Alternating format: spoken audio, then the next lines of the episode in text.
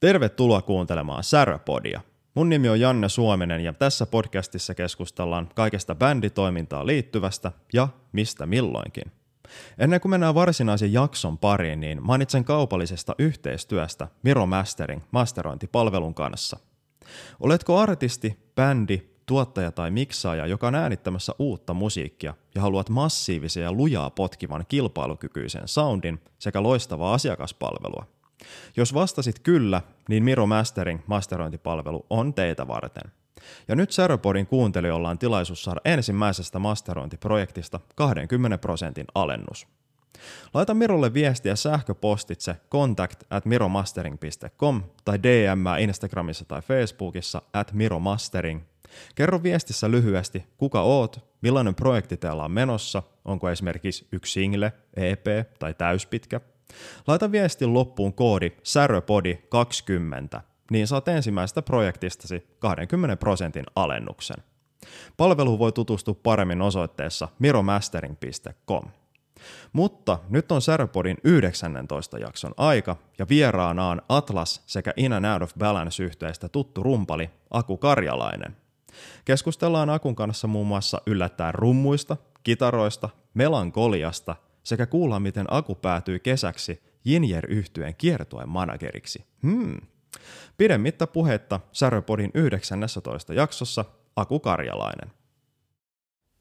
Me ollaan ö, salaisessa lokaatiossa, en, enemmän tai vähemmän salaisessa, tietää tietää paikassa. Helsingissä kuitenkin.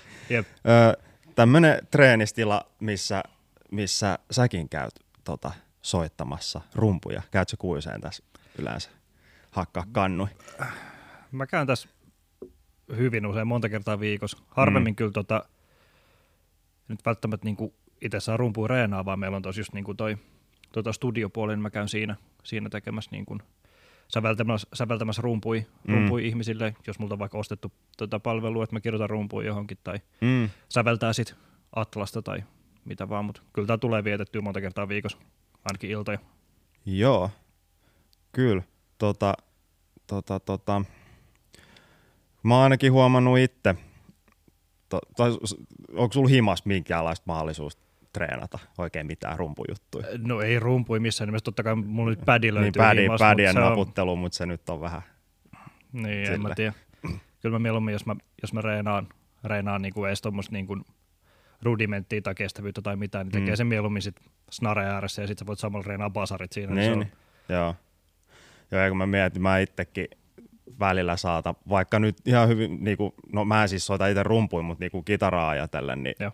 sille himaskin tulee kyllä treenattua, joo, mutta kyllä mä oon huomannut, että, että joskus saattaa sinne treeniksellekin mennä ihan vaan niin kuin, ihan vaan for the sake of it, treenaamaan sinne ja sitten silleen, että laittaisi koko setupin siihen ja kaikki laulumikit laittaa siihen ja tälleen, että et tota, no yleensä ehkä enemmän sille tulee treenattua, jos nyt treenaa jotain keikkaa varten, mutta kuitenkin tota, siihen jotenkin suhtautuu vähän eri tavalla, kun menee jonnekin ihan treenikselle treenaamaan, joo, versus siis- se, että himassa niinku, Kyllä.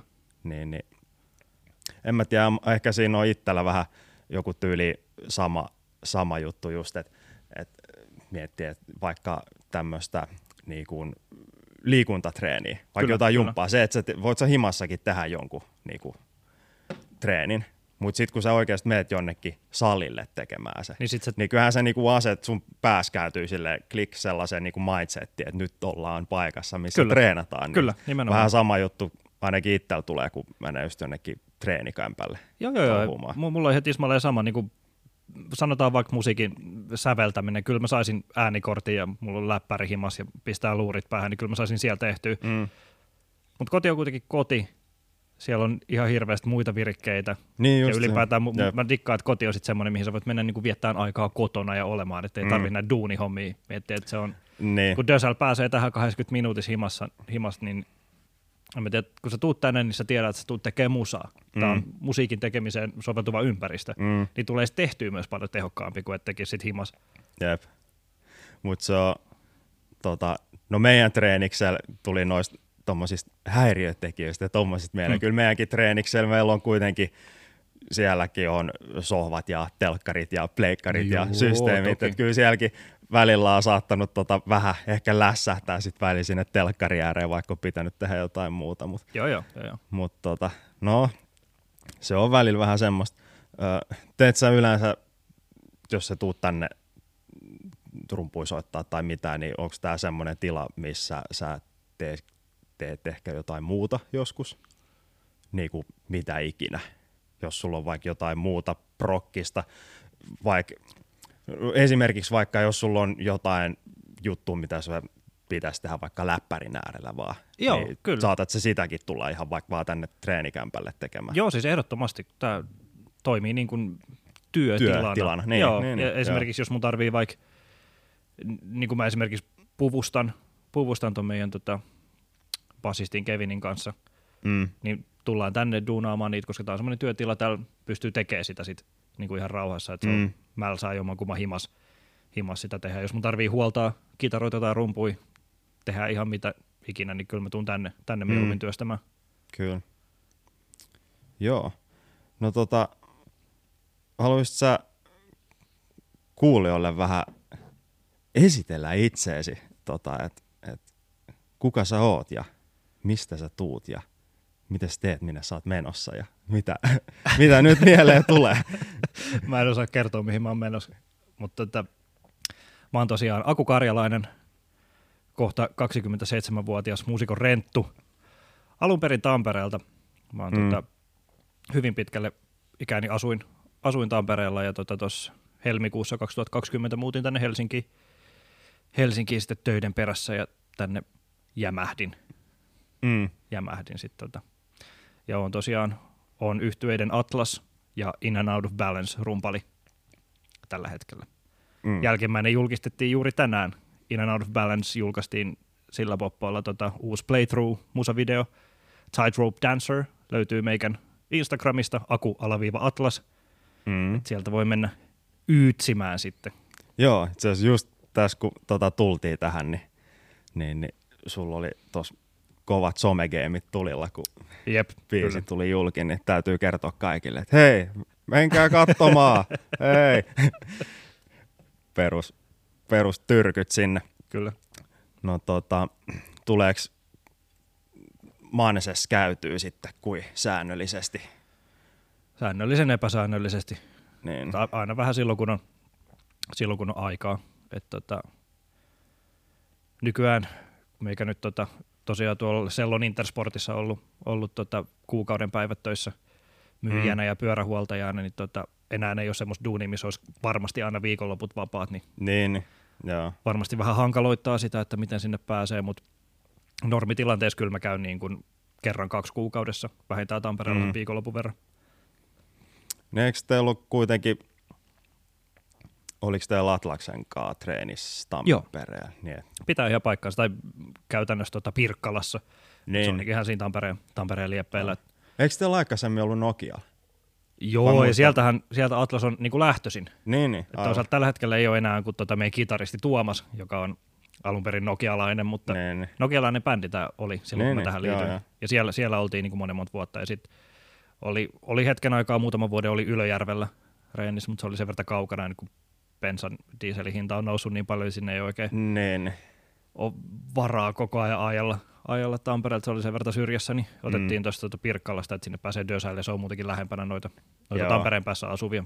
niin. Mutta tota, siellä tosiaan on, on treenis meillä, joka toimii myös noiden meidän laulajan Patrikin ja kitaristin Tuomaksen niin kuin toimitilana, että he tekee, editoi siellä sit noita musavideoita, mitä ne työkseen tekee. Niin, kun näillä on tää riivata, Riivata visuals, visuals, niin Joo. se toimii niillä sitten myös Mut työtilana niin. siellä. Ja bändin käytössä on käytännössä sit niin kuin sanotaan yhdet treenit, ehkä kahdet treenit aina ennen keikkaa tai jotain keikkarupeamaa, että Mm. saadaan yhdessä vähän soitettua. Aika hyvin tässäkin bändissä, kun meitä asuu porukkaa Tampereella, Helsingissä, Heinolassa, niin kaikki reenaa omilla tahoillaan. Mm, Ja sitten otetaan pari, pari yhteis, yhteistreeniä ja sitten ehkä mahdollisesti joku PA, PA-treeni jossain, jossain venuessa ennen kuin niin, lähtee sitten aivan. soittaa noita keikkoja. Mut Joo, se on kun asuu silleen hajanaisesti, niin sitä on ei ihan joka viikonloppu kyllä pääse Joo, ei. koko bändin voimin treenaamaan. Ei todellakaan. Mutta se just, että kun ei välttämättä niinku edes tarvi.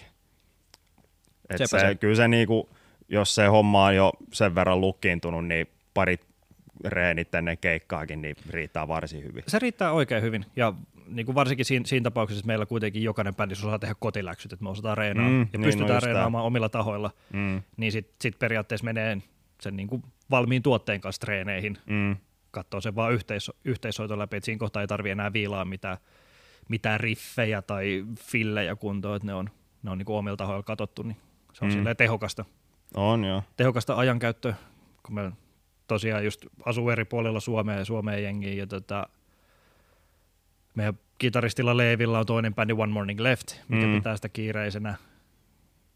Laulaja ja kitaristilla on tosiaan se yritys Mm, riivata visuals, mikä pitää niitä kiireisinä ja sitten 3 kautta 5 bändistä on tota perheellisiä, joilla löytyy lapsia kotoa, Niin. niin se taas vaikeuttaa sitä, että ei ihan hirveästi niin kuin saa sitä yhteistä viikonloppua tai edes yhtä päivää Joo, välttämättä siis on se, se joskus saattaa olla semmoista tosi turhauttavaakin.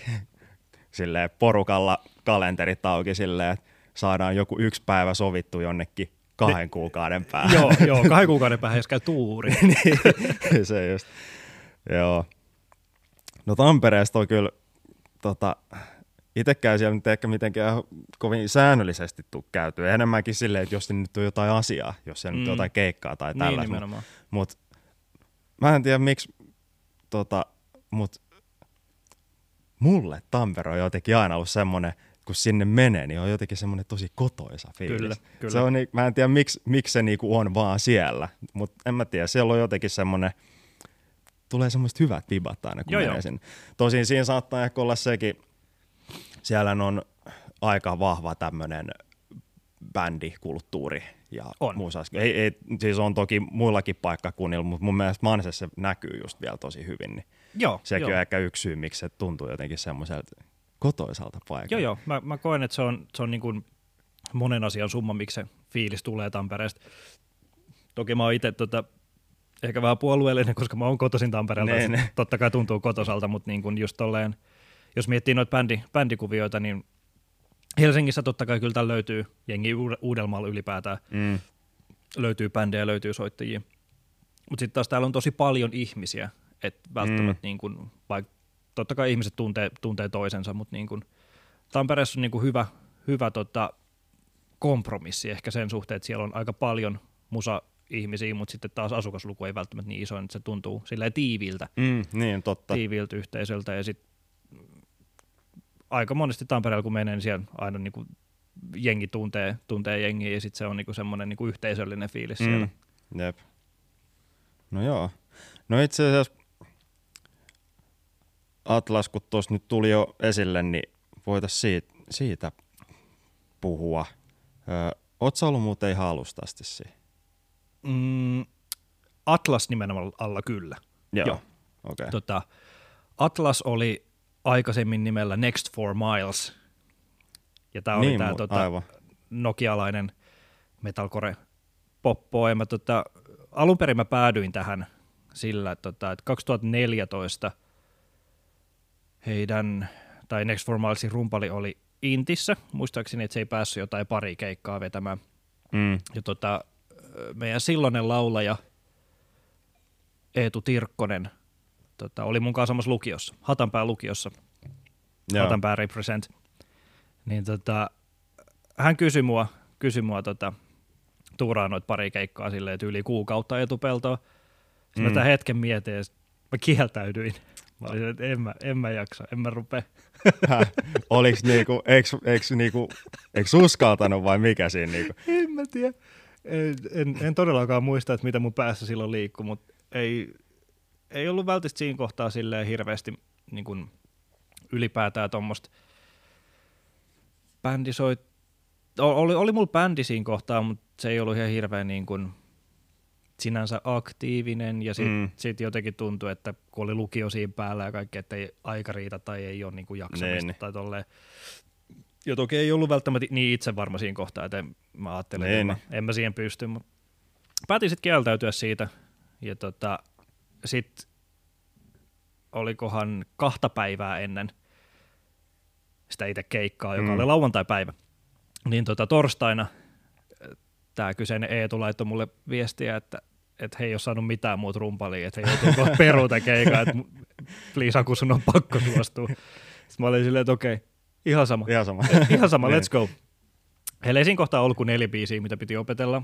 Ne oli, ne oli tota, nuoruuden innolla sävellettyjä, että siellä oli paljon, paljon asiaa. niin Joo. tota, Sitten sit se meni sille torstaina, mä päätin suostua. Perjantaina mentiin reenaamaan, reenattiinko me seitsemän, kahdeksan tuntia niin kuin putkeen. Opeteltiin niitä biisejä mm. pelkästään siinä niiden reeniksellä Nokialla. Mm. Ja sitten lauantaina aamusta pari tuntia vielä kertausta ja lähdettiin Vantaalle keikalle. Ja sitten tästä vielä muutama viikko eteenpäin, niin heillä oli Nokialla joku tommonen, edes muista mikä, joku, joku festari jonkun Amiksen takapihalla. Me soitettiin niinku rekas.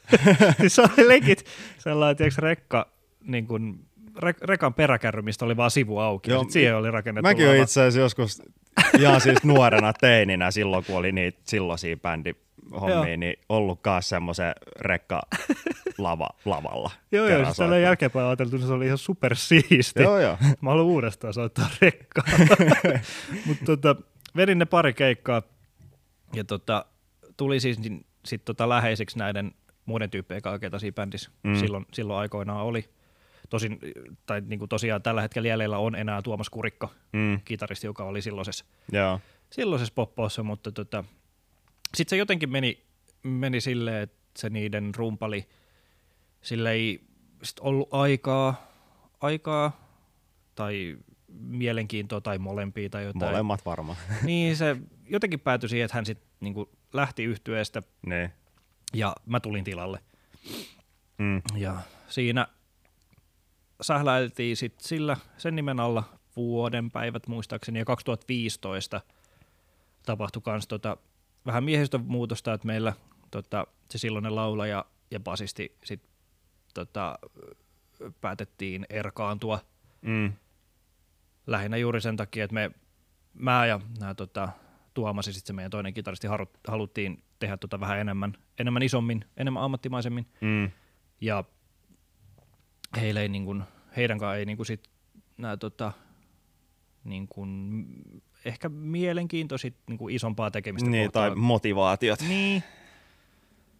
Totta kai siinä kohtaa kaikki oli nuoria, niin kuin alle 20 että siinä kohtaa Mm. niin kuin motivaatiot ja mielenkiinnot elämässä on, on niin kuin ailahtelevia erilaisia, Niin mutta voi olla. päätettiin sitten tota erkaantua heidän kanssaan, jäätiin kolmisteen siihen, mm. haettiin muusikoiden netin kautta uutta Ah, laulajaa, ah. ja tätä kautta kunno. löytyi Patrick Nuorteva, joka meillä nykyäänkin Jumalauta. mölisee mikkiin. Niin tota, Muistatko millainen ilmoitus teillä oli? Oliko se joku semmoinen tosi nokkela? en, en todellakaan Tuomas sen taisi rustaa. Joo. Ellei nyt ihan väärin muista, mutta mä en niinku, tähän päivään mennessä, niinku, mit, mitä isommaksi kasvaa, niin sitä epätodennäköisemmältä tuntuu, että et niinku Patrick Nuorteva, joka on niinku, meit muut, me kaikki muut oltiin 95 syntyneitä ja Patrick Mm. on sitten 87, kahdeksan, Niin. kahdeksan vuotta meitä vanhempi, Joo. niin hän päättää tämmöisten 19-vuotiaiden poikien tota, muusikoiden net ilmoituksen vastaan, että hei mä voin tulla huutaa. Kuulostaa kyllä silleen vähän Joo, ja siis- tälle. Patella on, Patella on bänditaustaa kyllä, Mm. hän on vetänyt paljonkin, paljonkin lähinnä se on ottanut niinku kitaraa tosi paljon ja sitten se on, Joo. on käytännössä niinku huutanut muistaakseni jotain taustahommia. Mä en, mä en halua varmaksi sanoa, tähän Mm. pitää kysyä Patelta itseltään, mutta tota, oli sit laulanut kans puhtaita Mm. mm. semmoisessa studioprokkiksessa, niin tota, se, se meitä kiinnosti, koska Patella on tosi hieno lauluääni. Mm. Ja me haluttiin nimenomaan laulaa, joka pystyy niin kuin haltsaan sit sen huutolaulun ja itse Niin, niin, puhtaan laulun. Hän laittoi, me, me laitettiin tyyliin pari jotain, tiedätkö, laulutonta demoa Mm. siihen niin kuin ilmoitukseen. Pate äänitti niihin laulut siinä oma, oma studiossaan, mikä Herttoniemessä silloin aikoinaan sijaitsi. Taisi olla Sound In, vai mikä siinä. Okei. Okay. Ei, ei Herttoniemi, kun siis tämä tota, Roihupelto, Roihuvuori, jossain siellä.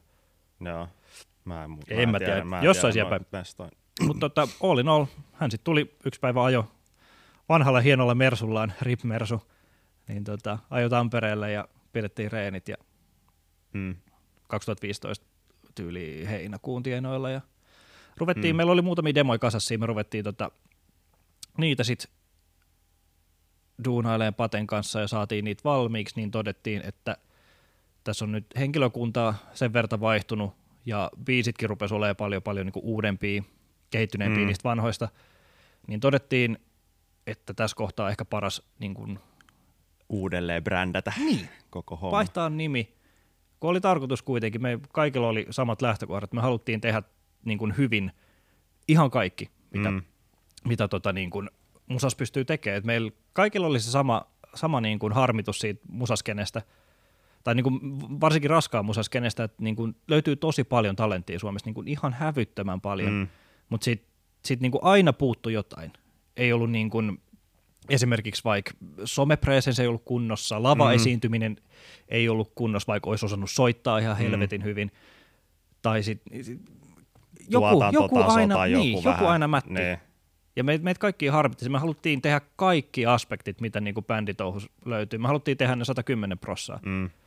Niin siltä pohjalta päätettiin, että okei, nyt perustetaan bändi. Ja sille valikoitui sitten nimeksi Atlas. Oliko se vaan joku semmoinen, päätitte vaan tämän, se vaan tuli jostain vai oliko Ei, se kyllä me joku tarina? brainstormattiin, brainstormattiin sitä meidän tota, vanhan kitaristin kämpillä. Hengattiin siellä silloin. Yksi syy, minkä takia Atlas-nimi valikoitu, oli se, että se alkaa aalla, joten se näkyy listoissa ensin. Kätevää. Kyllä. Mut, no, Festarin tommosia- rosterissa, kun ne on aakkosjärjestyksessä iso osa siellä kanssa, niin se on siihen heti ensimmäisenä melkein. Niin, ei ole kyllä festarin rosterisikin päästy ensimmäiseksi, aina me ollaan toistaiseksi oltu siellä viimeisenä, mutta mutta viimeinen on melkein yhtä hyvä kuin ensimmäinen, sen näkee sieltä. Niin, Jengi katsoo eka ja vika. mikä aika ja mikä. niin, totta. Eli kannattaa olla joko tosi hyvä tai tosi vitun paska, niin. Jep. näkyy.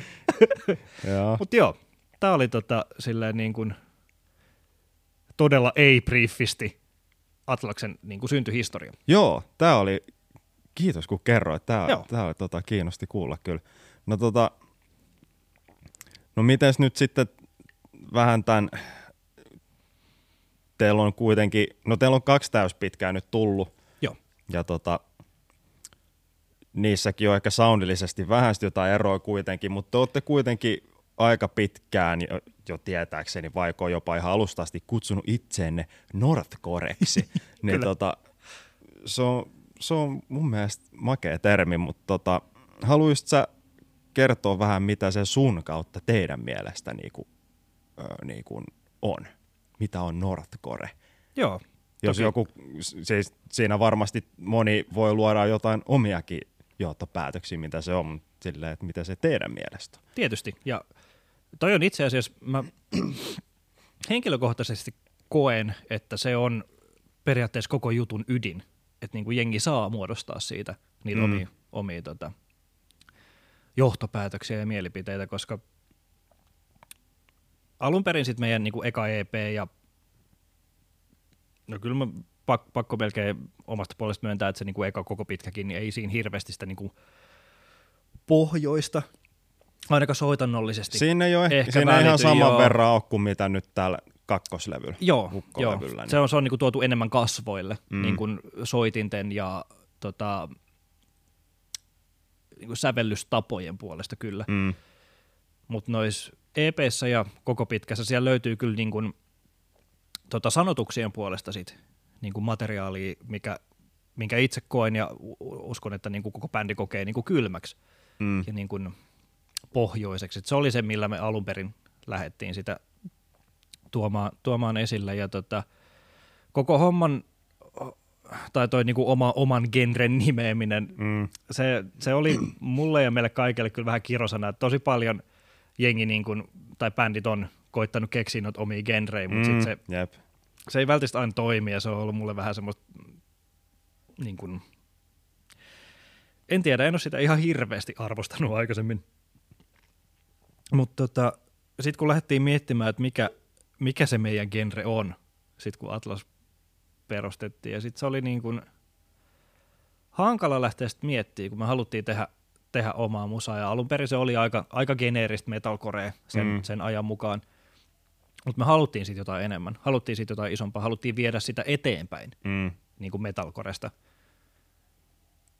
Niin tota, Se vaatii jonkun Joo. ekstra elementin. Joo, se vaatii, va- vaatii jotain ja sen, sen takia me päädyttiin niin kuin, sit halu, ka- kaikilla oli niin kuin vahva halu, halu tuoda tuommoista niin kuin suomalaista, suomalaista niin kuin mytologiaa ja sit, sit, sitä, mitä Suomi itse, itsessään on. Mm. Suomi on pohjoisessa, talvella hyvin kylmä Mm. ja se on semmoinen asia, mikä niin kuin, mitä enemmän tuossa maailmalla näkee ihmisiä, niin sitä enemmän sitä niin kuin tajuaa, että miten tosi monessa suomalaisessa niin kuin heidän tiedostamattaankin on sitä niin kuin suomalaista mentaliteettia, sitä mm.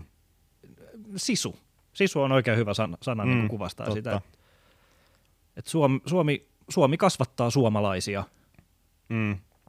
niin tota, se on ehkä semmoinen, että me haluttiin tuoda sitä pohjoista niin kuin sit jollain tapaa siihen musaan. Ja se al- alu, mm. aluksi ei niin kuin oikeastaan, ehkä just löydetty sitä oikeaa keinoa, varsinkin jos mietitään ekan EP-biisejä, ne on, ne on aika geneeristä, Mm. geneeristä kamaa.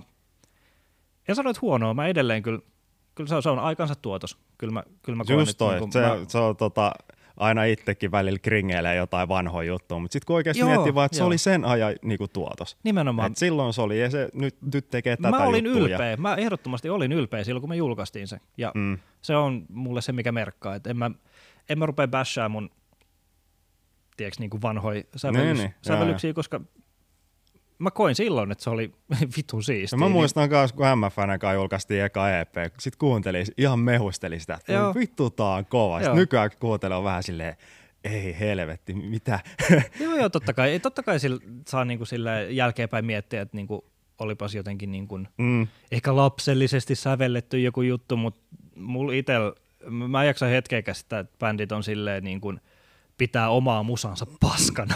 Se on mulle jotenkin semmoinen, että ei, se on aika En mä ymmärrä, punainen lippu. kuka, kuka sanoo omaa musansa paskaksi? Sillä sä oot säveltänyt sen jossain kohtaa kuitenkin. niin. Jos sun mielestä paska, niin miksi sä julkaisit sen? Niin. Niin. Siitä päästään siihen, että se oli siihen aikaan hyvä, joten se on Mm. mm. aikansa tuotos. Että ei se... Jep. Mutta joo, takaisin siihen aiheeseen, että eihän siinä niinku pohjoinen välttämättä kuulunut, mutta se oli kuitenkin kaikille meillä semmoinen mentaliteetti, että me haluttiin tuoda mm. sitä enemmän siihen.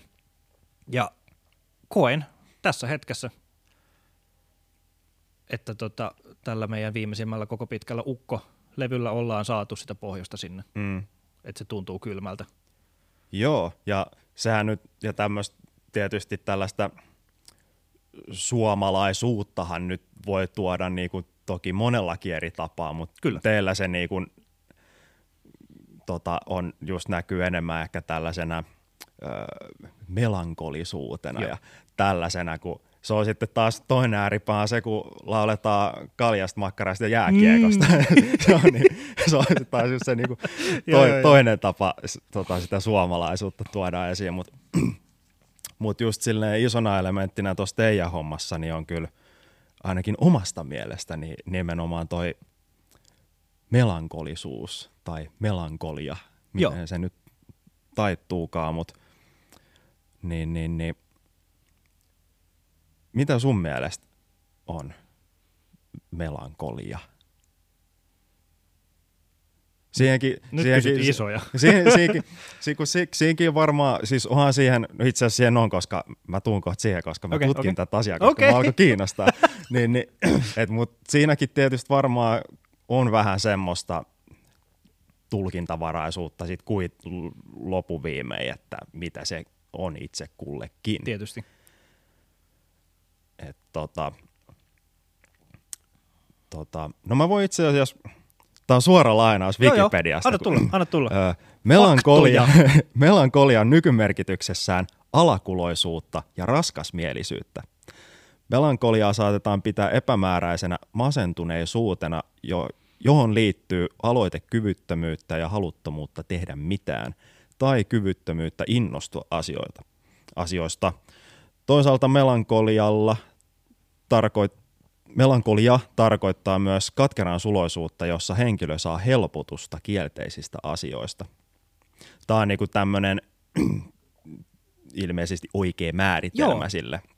Ja ei, siis toi, toi mitä tuossa lopussa, se niin kuin katkeran suloisuus Mm. ja se, niin kuin, että saa helpotusta tota, en muista mitä sä sanoit, mulla on kultakala muisti, mutta niinku, toi on nimenomaan se, että Mm. mitä mä en välttämättä osaa itse sanottaa, mutta se on juurikin se, Siis mä oon, kyllä, siinä. mä oon huomannut kans tosi useinkin, jos on kuunnellut melankolista musiikkia ja tai varsinkin, jos on käynyt katsoa livenä jotain bändiä, joka esittää hyvin melankolista musaa, niin Joo. vaikka se saattaa olla semmoista tosi niinku, tosi semmoista surullista Joo, ja tämmöistä. Sitten siinä on kuitenkin semmoinen, että saattaa olla semmoinen tosi helpottunut olla. joo, kyllä, Se kyllä. on vitu outo fiilis. Joo, toi on, toi on nimenomaan se, mitä mä itse dikkaan hakea, jos mä, jos mä sävellän musaa. Mä haluan, että se kuulostaa niin kuin silleen surulliselta, ehkä jopa toivottomalta, mutta silleen, että, että se niin kuin tuo helpotusta. Mm. Ei välttämättä se niin kuin siinä mielessä, että, että, niin kuin, että loppu hyvin kaikki hyvin niin kuin Disney-leffoissa, mutta Mm. sitten niin kuin konkluusio. Ja niin kuin kuitenkin, en mä tiedä, jos on, e- sanotaan, että jos sulla on jotain niin kuin tosi pahaa meneillään, meneillään niin kuin elämässä, Mm. e- el- elämäntilanteesta tai jotain, niin että tota, vaikka siitä jää, jää niin kuin arpeutuneeksi, kun se päättyy, mutta siitä tulee kuitenkin niin kuin sit helpotusta, että se Mm. päättyy. Tai jos joku asia ei vaikka niin kuin, tämä on tosi yleismaailmallisesti, että joku asia ei mene vaikka maaliin, niin kuin Mm. sä olisit halunnut, mutta että se kuitenkin meni maaliin ja sitten sit niin kuin elämä sit jatkuu ja asiat menee eteenpäin, Mm. mm. se tuo niin kuin periaatteessa Joo. sit helpotusta. Toi on ehkä sitä, mitä mä niin kuin haen, haen ja koen, että melankolisuus ja melankolinen musiikki niin kuin sit ylipäätään Mm. on. Ja itse asiassa tuossa tota, tuli ainakin itselle mieleen, kun mainitsit tuosta, että jos on saattaa, niin kuin tosi monella yleisesti onkin elämässä tulee semmoisia aikakausia, missä vähän ehkä on silleen enemmän tai vähemmän masentunut. Tai Tietysti. kaikki tietää, että ylämäki ja alamäki tulee, niin, niin, niin siinä saattaa olla joku semmoinenkin juttu ehkä taustalla, että ainakin itse henkilökohtaisesti koen niin, että jos on just joku tämmöinen kausi, että on vähän, ei ole niin hyvä olla, ja sitten kokee jotain tällaista melankolista musiikkia, niin siitä tulee jotenkin vähän semmoinen olo, että, että niin kuin, ihan kuin vaikka just siellä on vaikka joku artisti, joka esittää Joo. sitä, niin tulee semmoinen olo, että se niinku ymmärtää mua. Juu, kyllä, Niin kyllä. sitten ei ko- koe olevansa niin yksin se asiankaan. Joo. Niin siitäkin saattaa tulla vähän semmoista niinku helpotusta siihen. Ehdottomasti. Pystyn kyllä allekirjoittamaan ton. Jotain.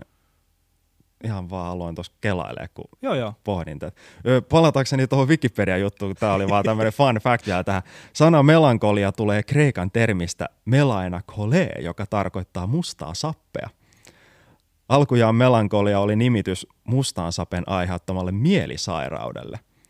Humo, humoraaliopin, eli semmoisen antiikin kreikan lääketiedeopin Joo, mukaan. Ö, melankolia johtui mustaan sapen ylituotannosta.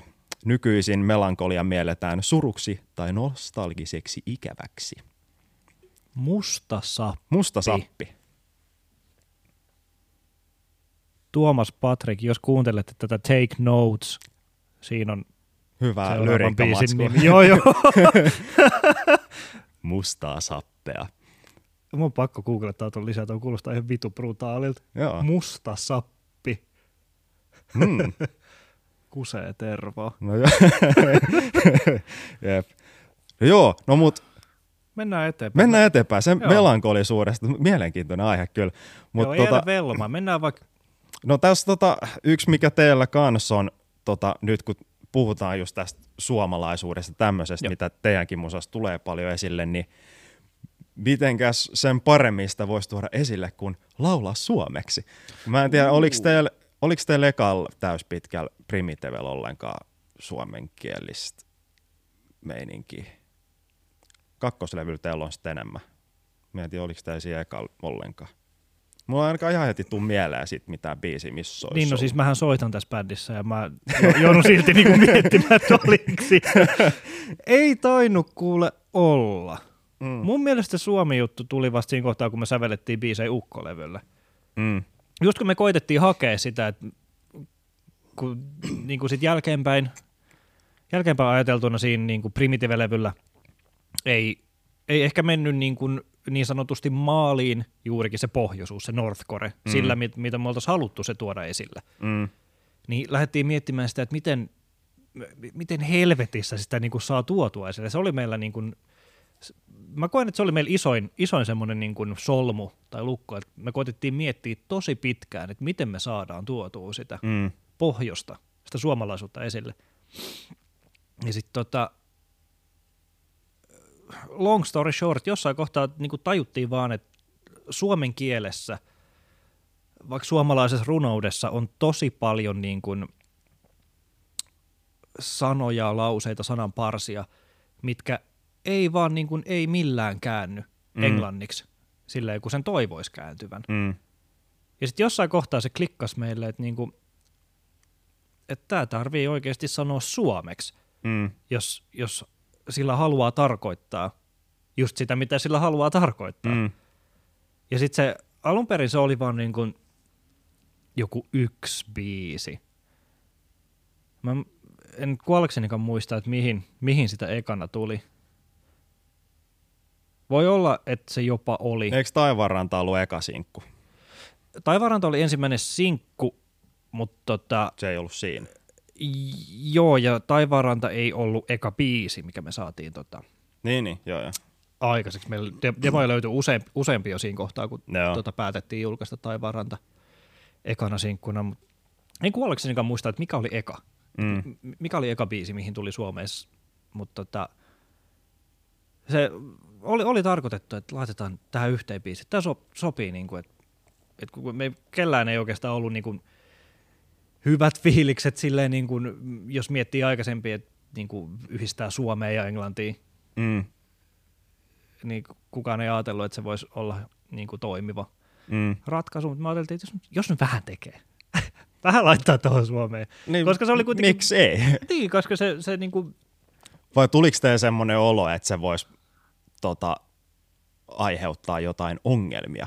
Tai silleen, että siitä voisi tulla jotain takapakkiin niin sanotusti? No ei nyt välttämättä, se oli vaan se, että jossain kohtaa, kun me tajuttiin, että niin kuin, tämä niin kuin voisi kulaa, että Mm. laittaa Suomeen, niin se piti miettiä silleen, että, että miten sen tekee. Mm. Koska se saattaa olla niin kuin sekametelisoppa, että sä yhdistät kahta kieltä. Niin, että miten sen saa tehtyä silleen, että niin kun, kun meilläkin niin kun suurin yleisö löytyy ulkomailta, suurin Mm. yleisö, ketä meitä kuuntelee, on tota, englannin kieltä puhuvaa, mm. niin tota, miten sen saa välittymään silleen, että et niin kun, jengi vaan, niin kun, että se, se ei mene vaan ohi, Mm. että et, et vaikka se on niin kun kieltä, mitä kuulija ei ymmärrä, Mutta niin, se silti sanoo jotain. niin että siitä, siitä tulisi sitten niin mystiikkaa, että se ei ole vaan lame. Niin. Ja Jep. se oli se ehkä, niin kuin mitä me mietittiin tosi pitkään, että pystytäänkö me tekemään niin, mutta sitten loppupeleissä, en mä tiedä, onko meillä, aika monessa biisissä kyllä löytyy sitten Suomea Mm. tuosta ukkolevyllä. Mm. Ja tota, on siellä yksi kokonainen akkaribiisi, mikä on pelkästään suomeksi laulettu Niin. esimerkiksi. Mutta toi just mitä säkin sanoit, että, että niinku, et se, että miten sen tekee. Joo, Sehän on niinku, siinähän se niinku sitten loppuviimein näkee, että skulaako se vai Joo, ei. kyllä. Kyllähän on tosi paljon bändejä maailmalla, mitkä just sekoittelee englannin kieltä ja sit sitä jotain niiden omaa niin, kieltä. kyllä. Et jotkut tekee sen hyvin ja jotkut tekee sen ehkä ei niin hyvin, mutta siinä on just se, että et, se, että se ei ole vaan semmoinen, mitähän sen nyt sanoisi silleen kärjestetysti, että se olisi semmoinen myyntikikka, Niin. että kun tässä meidän musassa on nyt tätä, niin sitten sä tiedät, että se vielä heitetään silleen valokeilan alle silleen, että kuunnelkaa, kun tässä on tämä yksi verse, missä nyt vedetään Joo, tätä meidän joo. kieltä. Sitten se on vähän liian semmoista niinku ilmiselvää. Joo, kyllä. Jos se tekee silleen niinku hillitysti ja se oikeasti tuo si- siihen biisiin kanssa jotain. Sen ei välttämättä edes tarvi olla hillitysti, mutta sen pitää toimia. Sen, Niin, sen no pitää se. olla, et, mit, mitä tahansa, mitä sä sävellät biisiin, niin sen, sen pitää palvella sitä biisiä. Mm, just tää. Et mä, mä voin tehdä tuhat vitun kikkailuriffiä johonkin biisiin, ja jokainen niistä riffeistä voi olla hyvä, mutta se biisi todennäköisesti ei tule kuulostaa hyvältä. Sitten se on riffisalaatti. Niin. Siis kaiken, mitä tekee, niin sen pitää palvella musiikki, sen pitää palvella biisi. Mm. Silloin siitä saa hyvä. Ja just mä koen, että me ollaan saavutettu Ukon biiseissä se, että kun siellä löytyy sit Suomeen, niin ne on nimenomaan, että ne kuuluu siihen, Mm. ne suomalaiset lauseet ja suomalaiset sanat. Että se ei voisi olla mikään muu, että se on nimenomaan niiden paikka. Mm. Mm. Toki tästä voi siis, mä, mä oon ihan liian biased niin kuin väittämään tuollaista, että se on kuulijan, kuulijoiden tehtävä Niin, no tota, tietysti. päättää, että toimiiko se vai eikö se toimi. Mm. Mut, no en mä tiedä, kyllä siis vaikka, vaikka moni sanoisi, että toi ei toimi, niin kyllä mä silti pystyn silti olemaan sen takana, että mä koen, että se niin, oli no toi just, että hyvä ratkaisu. kyllä se oma luomus kuitenkin on sit hyvä. Tullaan takaisin tähän, että kun jotkut sanoo niiden omaa musaa Niin, paskaksi. Kyllä se pitää olla joo, sellaista, joo, että sä voit se seistä sen takana. nimenomaan, homma. nimenomaan. Et, et.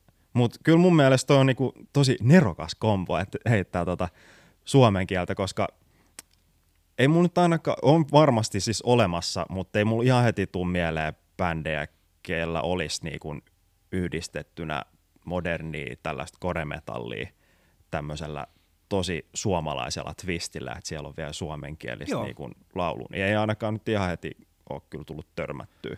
No ei, ja se oli ehkä se, miksi Et siinä niinku- mielessä aika semmoinen fresh juttu sit kuitenkin. Toki, joo. Ja se, se oli ehkä se, niin kuin mä koen, että me, kun me mietittiin sitä, että mi, mi, miten me voidaan tehdä omaa musaa, mm. miten me voidaan tehdä Atlas-musaa, mikä on North Core, Niin. mikä vittu on North Core, niin tota, koen, että me löydettiin semmoinen väylä, että me voidaan tehdä musiikkia, mikä kuulostaa meiltä Mm. mitä ei ihan hirveästi muut löydy, ja se on ehkä se niinku siiste juttu. Et esim, me tällä hetkellä sä- sävelletään tota meidän seuraavaa koko pitkää levyä, Mm. ja se sävellysprosessi on ollut aika lailla helpompaa, tai en, en sano helpompaa, mutta niin kuin ehkä suoraviivaisempaa Mm. kuin ukkolevyllä, koska mä koen, että ukkolevyllä me löydettiin semmoinen niin kuin, just se punainen lanka, Mm. mitä me kaivattiin siihen, että Northcore olisi nimenomaan Northcore, niin nyt kun me periaatteessa tiedetään osittain se resepti, Mm. niin me voidaan sitten tehdä sitä juurikin sillä reseptillä ja sitten Mm. lisää, lisää mausteita, katsoa, että kasvattaa sitä, vi- viedä sitä niinku pidemmälle, mutta mm.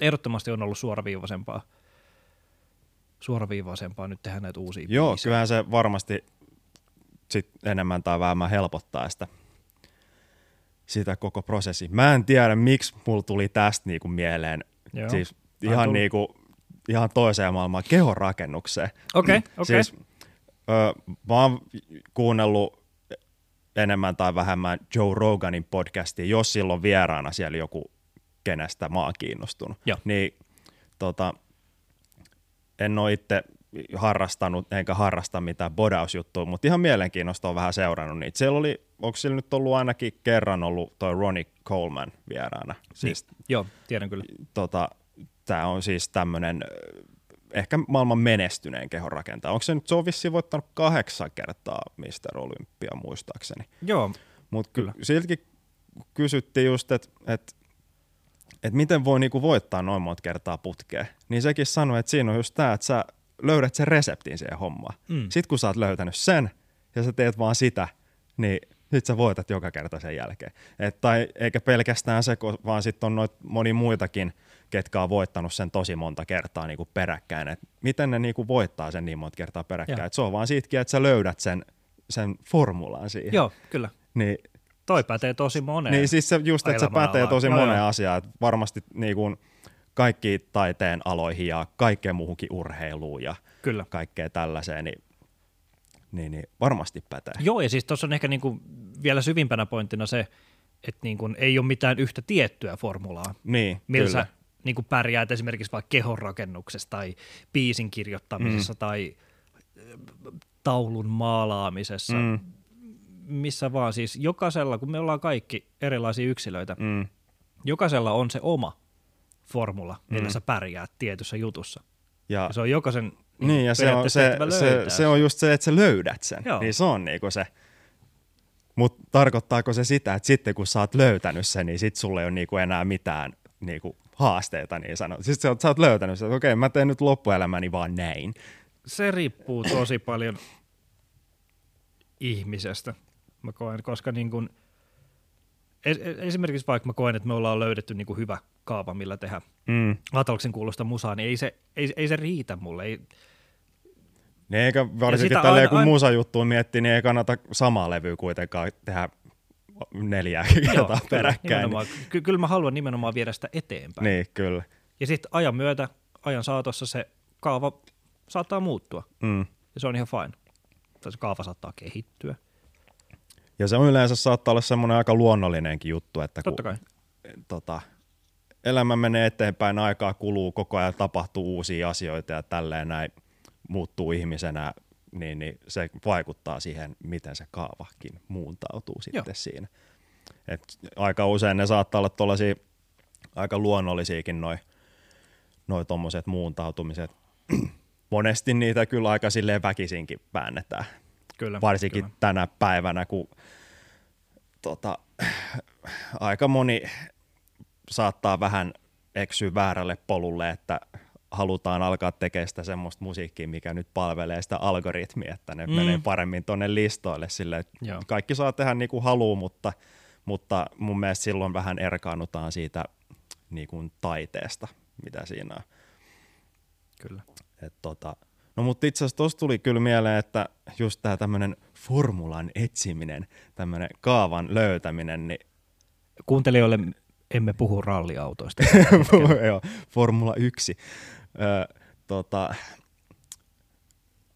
ol, koet sä, että oliko se teillä niin kuin, oliko se hankala löytää? Tar, Ehdottomasti. tar, tarviko se paljon aikaa ja vai miten se niinku tapahtui? Tuliko vaan jo, jossain kohtaa palasta valoksahti paikalle? Mä, Vähän niinku itekseen vai pitikö siinä niinku oikeasti tehdä duunia se eteen vai toki se saattaa olla aika monesta asiastakin johtuva. Tuohon on hyvin yksiselitteinen vastaus. Se siis ehdottomasti, minä en tiedä miten se löytyy, kukaan ei tiedä miten se löytyy, se löytyy. Se vaan löytyy. Se vaati tosi paljon työtä, tosi paljon kokeilua. Niin. Ja no mutta se on- just, että Joo. täytyy olla sen asian äärellä kuitenkin Joo. jo helvetisti. Että varmaan vähän sama asia, mitä mä itse näen jonkun inspiraationkin ja inspiroitumisen, että, että jos mä vaan välttelen jotain sitä tekemistä, niin ei se, en, mä niinku, ei se tuu itekseen sieltä. Ei. Sitten kun saa olla tekemään sitä asiaa, niin sitten se niinku alkaa kyllä tulee sieltä pikkuhiljaa. Ja tuossa on niinku aika hyvin, mä, mä itse huomaan sen, niinku tommosen, niinku, jo- jos puhutaan tämmöisestä niinku kaavan löytämisestä, että jos mä saan niinku inspiksen, että mä haluan säveltää jonkun tietynlaisen biisin, Mm.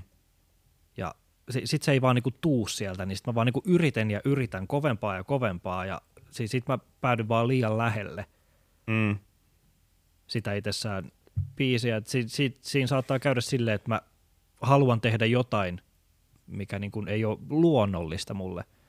Et Mm. Monesti jos mä haluan lähestyä jotain, jotain biisin sävellystä tai jotain rumpujen kirjoittamista, niin mun pitää lähestyä sitä sen kautta, että mikä mulle on luonnollista tehdä. Mm. Ja sitä kautta mä yleensä pääsen niin kuin kiertämään ton, ton niin kuin blogin ja Mm. mm. pääsen sitten siihen haluttuun lopputulokseen. Ja yleensä se haluttu lopputulos on niin kuin, tai, tai siis se lopputulos, mitä mä oon hakemassa, niin se on yleensä huonompi kuin se, mihin se sitten päätyy sillä, että mä niin kuin teen, meen vaan niin kuin sen virran mukana, että teen mitä Mm. mulle on luonnollista tehdä. Mm. No joo.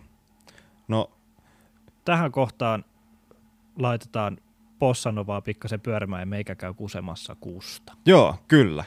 Tehdään se.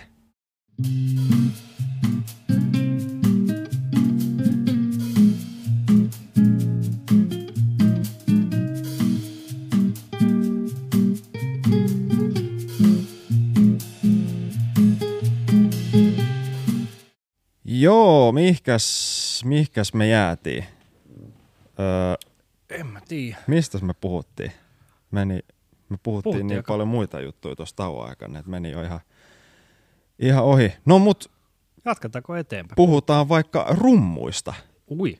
Sä ainakin hankit itsellesi uudet rummut hiljattain. Tämä pitää, pitää oikein hyvin paikkansa. Mitkä kannut? Meikälle tuli tota, Taman Star Classic Birch, ää, ei Birch ja Walnut, settihän se nykyään on, Mm. eli koivu ja pähkinäpuu hybridirungot. Ja ei voi kyllä muuta sanoa kuin, että aika hyvältä kuulostaa. Joo. Onko jotkut tietty syy, miksi tuli hankittu uudet, vai oliko vaan semmoinen upgradein tarve muuten vaan? No siis tällä hetkellä mulla ei täällä Helsingin päädys ollut, ollut mitään rumpui. Mm. Ja tota, tämä oli niin kuin, ei ollut mikään sinänsä päähänpistos, että mä oon tätä tota, hionut melkein jo vuoden päivät ollaan hiottu ton tota, levytukun kanssa, Mm. jonka levytukun myötä mä olen tällä hetkellä Minel-artisti. Shout out levytukku. Kyllä, ehdottomasti paras musakauppa. Check it out. Niin tota, he, he myös maahan tuo Tamaa, ja Tama Mm. on meikälle niin kuin ihan junnusta asti Tama on ollut se the The rumpumerkki. Kyllä. Mulla aikaisemmin on Taman Star Classic-setti ollut, muistaakseni 2002 vuoden Tama Star Classic 100 prossaa Birch, Mm. ja se oli tosi hyvä setti. Siinä ongelmana oli se, että koska se oli niin vanha, niin sille värikoodille ei enää löytynyt mistään niin kuin ekstra lattiatomi. Et siinä oli pelkästään Mm. 16-tuumainen lattiatomi, mä olisin halunnut 14 sen siihen kylkeen. Niin. Ei löytynyt, niin sitten aikoinaan laitoin sen menemään, vaihteli merkkejä. Mulla on noita merkkejä ollut tässä tota, vuosien varrella kaiken näköisiä, mutta niin kuin nyt kun tarjoutui tämmöinen tilanne, niin sitten levytukun kautta saada uudestaan tamaa, Mm. mm. niin en, en mä voinut olla tarttumatta siihen Niin, tarjoukseen. Totta kai. Kyllä niin kuin tällä hetkellä meikä soittaa tosiaan Minel-symbaaleilla, tamarummuilla ja virvenellä löytyy semmoinen tota, Sorva Custom Drums, messinkivirveli. Joo, jonka itse asiassa siitä piti kysyäkin, että sulla oli myös tämmöinen ihan custom, Joo. custom virveli. Meikä on sen itse speksannut tota, 14 kertaa 5,75. Todella tyhmä, tyhmä koko, mutta kerta sai customin tehdä, niin Ne. tehtiin sitten saumaton messinkivirveli neljällä tota, ilman ulostuloaukolla. Ja se on kyllä niin kuin, se, se on, se on niin kuin pitkän tutkimustyön tulos, että mä oon etsinyt, mikä olisi, olisi se niin kuin paras, paras virveli Mm. niin kuin kaikin puolin. Ja siinä on kyllä niin kuin soundi on kohillaan, ja koska sit sai speksattua siihen noita ilman ulostuloaukkoja, niin se ei jää tiiäks, niin kuin kilisemään. Tiiäks, jos, jos sä lyöt jotain niin kuin metallisnareen sinne, jää semmoinen ping Mm. soimaan, ja tarvii demppailla, niin toi, tossa on kaikki messinkivirveli hyvät puolet, mutta se ei jää soimaan, mun ei tarvitse demppaa sitä paljon Niin. mitään. Ja se vaan jotenkin, se, se toimii, se on aivan, aivan uskomaton virveli. Et iso, iso shout out suomalaiselle rumpuvalmistajalle Sorva Custom Drums. Jere Häkkinen niitä työstää tuolla Nokialla Mm. pikkupajassa ja tekee ihan uskomatonta työtä, siis aivan, aivan tajutonta. Ei voi kuin suositella. Joo. Joo, no itse asiassa tuosta tuli mieleen, että et tota, onko sulla ollut ikinä itsellä koskaan mielessä, että sä tekisi itse, itse itsellesi jotain kannuja? Oi, nyt tai o, o, ootko siis, niinku ajatuksen tasolla haaveilunmoisesta? Vai kuulostaako se Olen. semmoiselta? Et, Siis niin. ehdottomasti olen. Mä oon tota, tosiaan niin kuin sä, sä tiedät, mutta kuulijatkin nyt tietää, että meikähän on niin kuin timpuri tota, alaltani ollut, ollut viimeiset kolmisen vuotta, että mä, mm. mä rakennan, rakennan taloja ja ihan pienestä pitää mä oon aina tykännyt rakentaa Mm. ja tehdä kaikkea, mikä käsin liittyy. Tällä hetkellä se, se on niin kuin mennyt siihen pisteeseen, että mä, mä, niin kuin, mä, mä ompelen, osaan ommella ja teen, Mm. mm. teen ja tuunaan vaatteita, mä, mä rakennan taloja, tekkaan kitaroita, tekkaan rumpuja, Mm. tekkaan maastopyöriä Mm. ja ka- kaikki tuommoinen kädellä tekeminen on mulle tosi lähellä sydäntä ja koen, että mulla löytyy niinku taitoa, taitoa tehdä lähes niinku mitä vaan. Mm. Niin kyllä mulla on monta kertaa käynyt mielessä, että hitto kun saisi tehdä itse vaikka niin, rumpuin, pitäisi, kun mut- olisi vaan joku tila, missä tehdä ja kaikki Joo, se- tarvittavat työkalut, niin Joo, se vaatii, sitten ei sit, muuta kuin aikaa vähän siihen päälle. Niin. kun se, taas, se vaatii tosi paljon, Niin. tosi paljon niin kuin välineitä, millä työstää tila, missä työstää, niin se ei ole niin kuin päätynyt Mm. toteutukseen asti. Mutta en mä, niin kuin, en mä en koe, että kuolen onnellisena, jos en mä joskus elämässäni saa tehdä itselleni niin kuin omat Nee. rummut. Se olisi, se olisi tosi siistiä. No millaista sä tekisit? Oot sä niin pitkälle miettinyt koska? kysyit pahan. Mä varmaan, tota, jos mä itse lähtisin tekemään, niin mä aloittaisin tekemällä stave-virvelin. Tiedätkö, mitä se meinaa? En tiedä. Se on, tota, kun normaalisti rummut, niin virvelit kuin perusrummutkin, ne tehdään, että siinä on niin kuin puuviiluja, Mm, mitä laitetaan niin kuin päällekkäin. joo. Niin stave, ainakin mitä mä oon ymmärtänyt, että se rakennetaan semmoisista niin kuin isohkoista palasista, niin kuin lohkoista puuta, mitkä Okei. liimataan sitten yhteen. Siitä tulee tosi stydia painava runko. Niin, niin. Mutta se on semmoinen, mitä mä ehdottomasti haluaisin, haluaisin kokeilla, että se olisi Mm. hauska, hauska duunaa, mutta katsotaan, tässä on näitä harrastuksia niin helvetisti, että ei, oikein, ei riitä aika kaikkeen. Niin, se just. Toistaiseksi se on vielä haaveilutasolla, mutta sano mun sanon, niin kyllä mä vielä joskus teen oman. Joo. No kyllä, sen verran mä itse funtsin kanssa, tota, että jos, jos mä itse jostain syystä lähtisin tollaista prokkista toteuttaa, niin, niin, niin, niin mä en tiedä, onko, se, onko sellaista mahdollista tehdä, mutta tiedätkö, kun on, nyt ainakin viime vuosina on ollut tosi in kaikille puusepille ja tällaisille semmoiset epoksipöydät, että siellä on, siinä on niinku puuta ja sitten valetaan se joku epoksi siihen väliin. Kyllä. Että sitten sillä saa semmoista tosi makeat efektiä aina luotua sinne. Joo. Niin samanlaisella niinku viimeistelyllä tekisi niinku rumpuja. Joo, Et jotenkin, jos saisi niinku ne viilut laitettua jonkin semmoiseen pyöreäseen muottiin niinku Joo, sisään, kyllä, ja sitten valettua epoksille ne tyhjät välit, niin siitä voisi tulla kans ihan coolin näköinen. En mä tiedä, onko on sellaisia varmaan ehkä tehtykin jopa. Voi hyvin olla. En, en osaa sanoa. En, en- enemmän mä tiedän siitä, että mä tiedän, että kitararunkoja on tehty. No niitä on ainakin. Että sulla on niinku esimerkiksi vaikka niin kuin, hitto kun sais nyt sen nimen päähän, siis puun niin kuin, tiedätkö sieltä juurista, on, onko se pahkaa vai mitä se on, mitä sieltä löytyy? Ha, hyvä kysymys. Joo, nyt, nyt mennään kummankin osaamisalueen ulkopuolelle, mutta se on niin kuin sen, sen, sellaista puuta, että sitä ei välttämättä löydy niin kuin kokonaista, vaikka kannellista tai rungollista, mm, mm. että sinne jää niitä niin kuin rakoja, niin niitä on sitten täytelty epoksilla. Että mä oon semmosia Niin, niin, niin, joo, on aivan, nähnyt, kyllä. nähnyt tehtävän. Mutta epoksissa on ehkä se, että mä en...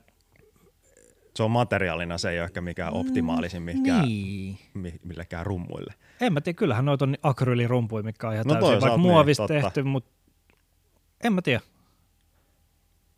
Kyllä toi on niinku, esimerkiksi vaikka tämmöinen niinku staverumpu, jos sen tekisi jotenkin silleen, että siihen saisi epoksiin liitettyä, niin kyllähän se näyttävä olisi. Niin. Ha.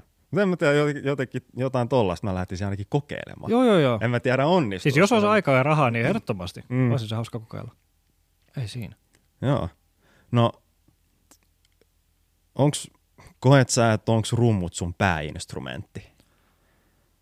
Koska ainakin ne, ketkä sut tuntee kautta sun tekemisiä seuraa enemmän tai vähemmän, niin tietää, että sä oot kans niin kuin kitaristi myös. Kyllä. Et tota, mietin vaan, että onks, koet sä olevas enemmän rumpali vai kitaristi vai oot sä silleen 50-50 molempi? Toi on mun elämäni isoin identiteettikriisi. Mä oon miettinyt sitä monen monta vuotta, Ne. koska tota, Mutta sut varmaan kuitenkin tunnetaan enemmän rumpalina, koska sä soitat bändeissäkin niinku rumpui kuitenkin. pitää hyvin paikkansa. Ja tota, mä oon, koko elämäni mä oon päätynyt, nimenomaan painosanalla päätynyt rumpaliksi bändeihin, Mm, koska rumpalia on ollut vaikeampi löytää kuin kitaristia. aivan. Mä oon moneen bändiin, mä oon halunnut mennä soittaa kitaraa, semmoisinkin, mitä mulla on aikoinaan ollut, mitkä ei ole enää olemassa, mutta päätynyt sitten rumpaliksi. Mm. Aloittanut e- esimerkiksi mun ihan ensimmäinen bändi, mä aloitin soittaa siinä bassoa, koska basso on mun ensimmäinen instrumentti, mitä mä koskaan aloin soittamaan. Ah, just meinasin itse asiassa kysyäkin tuossa, että mist, kumpi oli ne ensin, kitara vai basso. Mut, Basso oli- basso oli ihan- Mutta basso oli siis se Joo. ensimmäinen. Joo, Basso joo. oli ensin. Ja tota, aloitin bändissä basistina, mutta siinä kävi juurikin niin, että ei löytynyt rumpalia.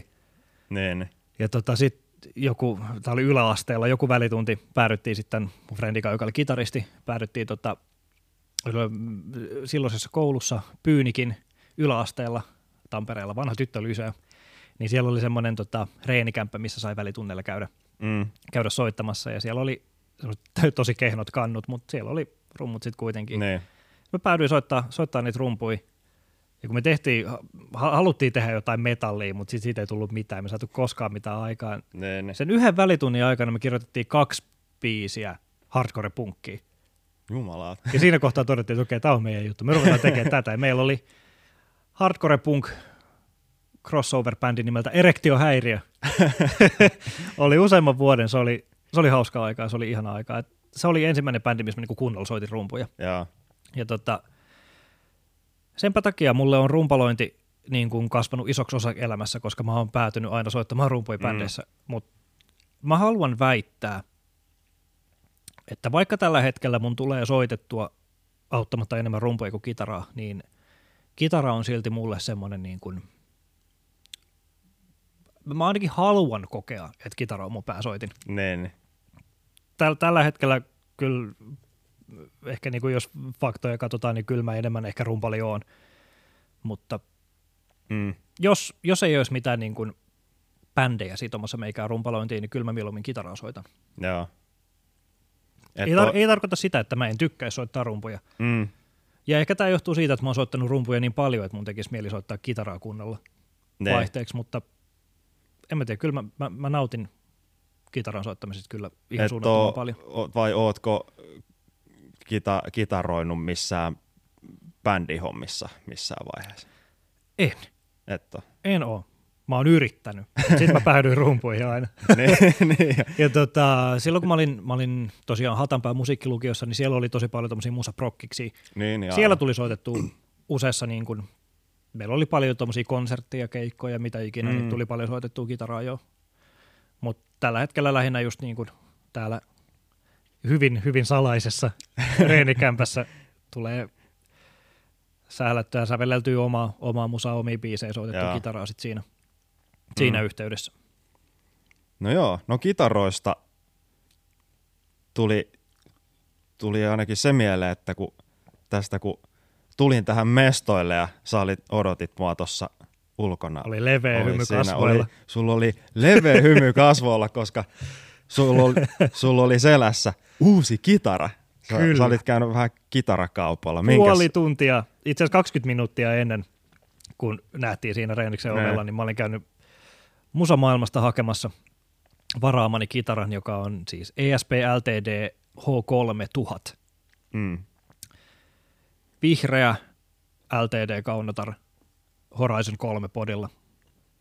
Miksi just toi kitara?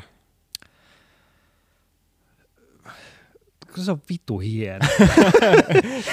no ei, on, on, siinä, on siinä vähän isompaakin päätöstä. Mulla tota,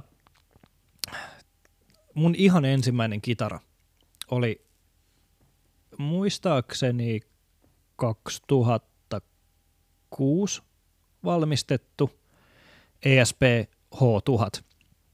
Mm. Tota musta, kiltamusta bindingeilla, EMG-mikeillä, silloin, silloin kaikki soitti EMG-mikeillä, Mm. mm. piti olla. Se oli kuuskielinen ja sitten sit kun rupesi vähän vanhenemaan, halu tekee enemmän, enemmän matalaa musaa, niin sitten tuli vaihettua se johonkin, mä muistan joku Schecterin mm. Elite 007 tai joku tämmöinen kanssa niin 2000-luvun Joo.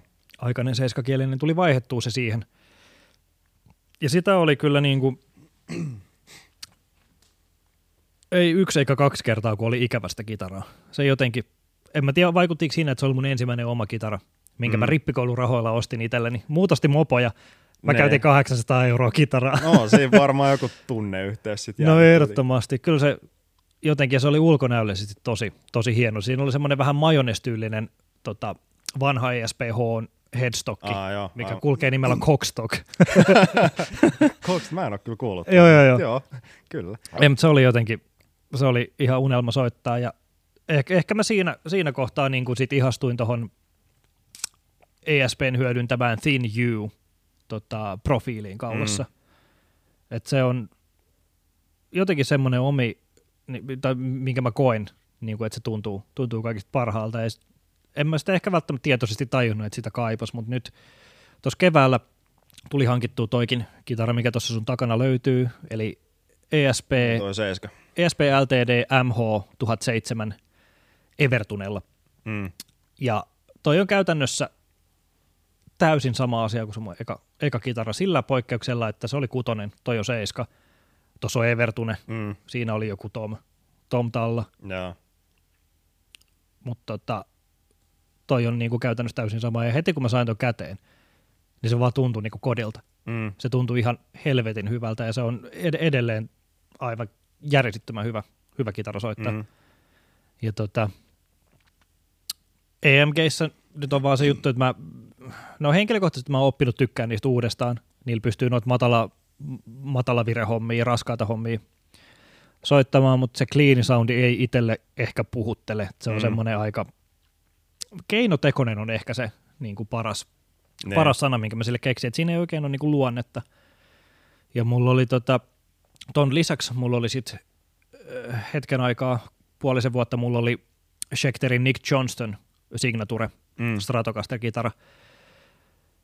Mutta niin kuin mä sulle tuossa aikaisemmin sanoin, niin siinä oli sit, se soundi oli tosi rautalanka. Et jos mulla olisi jotain rockiprokkiksi, niin se olisi ollut paras kitara mm, siihen, mutta se ei, ei niinku tommoseen, en mä tiedä, se, ei noin yks, Se ei- se ei- yksikelaiset mikit vaan heavy hommis vaan yleensä oikein. Yleensä Kyllä joo. Poikkeuksia kyllä ne löytyy. saattaa jois, joikin juttuja sopii, mutta ei ne kyllä lähtökohtaisesti poikkeuksia oikein löytyy ja siis hyvä ystävämme Arttu Hurme voi kyllä väitellä tästä asiasta maailman loppuun, että hän, hän rakastaa yksikelloja ja hän saa ne kuulostaa hyvältä. En, en, se on en toki jumalauta tiedä Tony's miten, in the mutta hands. kyllä, kyllä, ehdottomasti. Mutta ei, ei omiin tarkoituksiin se sitten jotenkin skulannut. Mm, vähän harmittaa, siinä oli paahtovahtera kaula, se oli ihan törky hyvä soittaa mm, ja se oli upea, mutta tota, hän, sai, hän sai lähteä. Ja tilalle tuli sitten tämä tota, H3 1000, mm, jonka tänään, tänään tähän Reinikselle toin. Ja tuossa se ehkä tärkein ominaisuus mulle on se, että siinä on Seymour Duncanin Sentient ja Pegasus mikkipari. joo. Se on semmoinen mikkipari, mitä mä oon haikaillut niin monta vuotta jo omaan, omaan skebaan. Se, se on omiaan tuommoiseen niin kuin progemetalli low gain niin kuin mataliin säröhommiin, mutta sitten Mm. mm. ne cleanit, mitä siitä saa, varsinkin koska ne on puolitettavat mikit, niin Mm. se, en mä tiedä, toi, siis siinä on vaan kaikki soundit, mitä mä ikin kaipaan. Joo. Se, se on ehkä se isoin syy, minkä takia mä tuohon päädyin. No tuo oli itse asiassa hyvä, kun otit tämän esille, koska siitä mun piti itse asiassa kysyäkin, että, että onko sul yleensäkin kitaras joku semmoinen tietty ominaisuus, yksi tai useampi, että jos ne on niinku kunnossa, niin sit se on sun mielestä niinku hyvä kitara. Voiko se, voiko se olla joku tollainen elektroniikkaan liittyvä just joku mikit, vai sitten jotain ihan muuta speksiä? Joo, Tuossa tuli se kaulaprofiili tuli ainakin esiin. Kaulaprofiili, joo, mä, se on niin kuin kulminoitunut itselle siihen tuommoinen thin U Mm. mm. toimii meikälle, meikän käteen parhaiten. Joka ikisellä kitaristilla, joka ikisellä ihmisellä on erilainen käsi, erikokoinen Mm. käsi. Ja esimerkiksi Ibanez, Ibanezin tota, semmoiset tosi ohkaiset kaulat, ne kyllä niillä soittaa, mutta se ei tunnu niinku kodikkaalta, se tuntuu jotenkin Mm. liian, liian pieneltä. Sitten jos menee taas tuommoiseen Gibson-kaulaan, niin se on, se on semmoinen hahlo, se on vähän tuhti. Joo, on. Ja silloin niinku kiva soittaa, jos, tommoset, jos sä soitat tuommoista niinku rockiriffittä. Mm, Mm, se, joo, se skulaa kyllä. siihen hyvin, mutta kun meikä tälleen niinku vaikka hirveästi muuta haluisikin tehdä, niin päätyy tekemään tämmöistä niinku proge-metallia niin. omana juttuna, niin kyllä tommonen, toi Teen U toimii vaan itselle melkein sit parhaiten. Ja Joo. siihen sitten kyllä mä väitän, että toi Seymour Duncanin Sentient ja Pegasus mikkipari on mulle se niinku, mm. Mm. jos noin kaksi asiaa kohillaan plus mä saan siihen kitaraan Daddarion kielet, Joo. sitten oikeastaan mulla ei ole, Joo. ei ole väliä. Se on just, jokaisella on varmasti omat, omat juttus aina, mutta yksi mikä mulla tuli mieleen, tota, tota, MFN toinen kitaristi Joel Aav sanoi joskus tuossa aiemmin, tota, puhuttiin vähän tästä samasta aiheesta, niin minkä mä kirjoitan myös ihan täysin, että et, tota, et jos menee vaikka kitarakauppaan, siellä on hyllyt täynnä kitaroita ja tälleen näin, sä kokeilet vaikka kaikkia niistä ja tälleen, että niin kun, mulla henkilökohtaisesti niin kuin millään runkomatskuilla ja rungon muodolla ja tällaisilla muillakaan, ei, niille ei loppupeleissä ole hirveästi väliä, mutta mitä Joelkin sanoi, että et, et periaatteessa kitara voi olla ihan mikä tahansa kitara, mutta kunhan siinä niin kuin on just esimerkiksi tuo joku kaulan paksuus ja sitten se actioni, että kuinka lähellä niinku kielet on sitä otelautaa. Että se on niinku itselle semmoinen miellyttävä ja, ja se niinku istuu hyvin sun, niinku jos sä vaikka istualta nyt esimerkiksi Joo, soitat, kyllä. se istuu hyvin siellä sun syli. Lähinnä se, että siinä on ne ominaisuudet sille, että sulla on semmoinen itsevarma olo, kun sä soitat sitä. Joo, kyllä. Niin se riittää. Ehdottomasti. Millään mulle ei periaatteessa ole väliä, mutta sitten kun sulla on semmoinen olo, että, tota, että sä voit vaan alkaa soittaa, sitten tiedät, siinä voi olla sata tyyppiä katsoa siinä vieressä, kun sä otat sen kitaran siitä, ja sitten sä voit vaan alkaa soittaa sillä ilman, että sulla tulee vähän semmoinen fiilis, että "Ei vittu, lähteeköhän tämä bändi nyt hyvin, kun en mä ikinä soittanut Joo. tällä kitaralla. Mutta sitten kun sä tiedät, että ei vittu, tää tuntuu hyvältä, sit sä tiedät, että se kaikki menee ihan nappiin, Joo. niin sit tietää, että siinä on niinku speksit kohdallaan. Kyllä. Niin, niin, niin.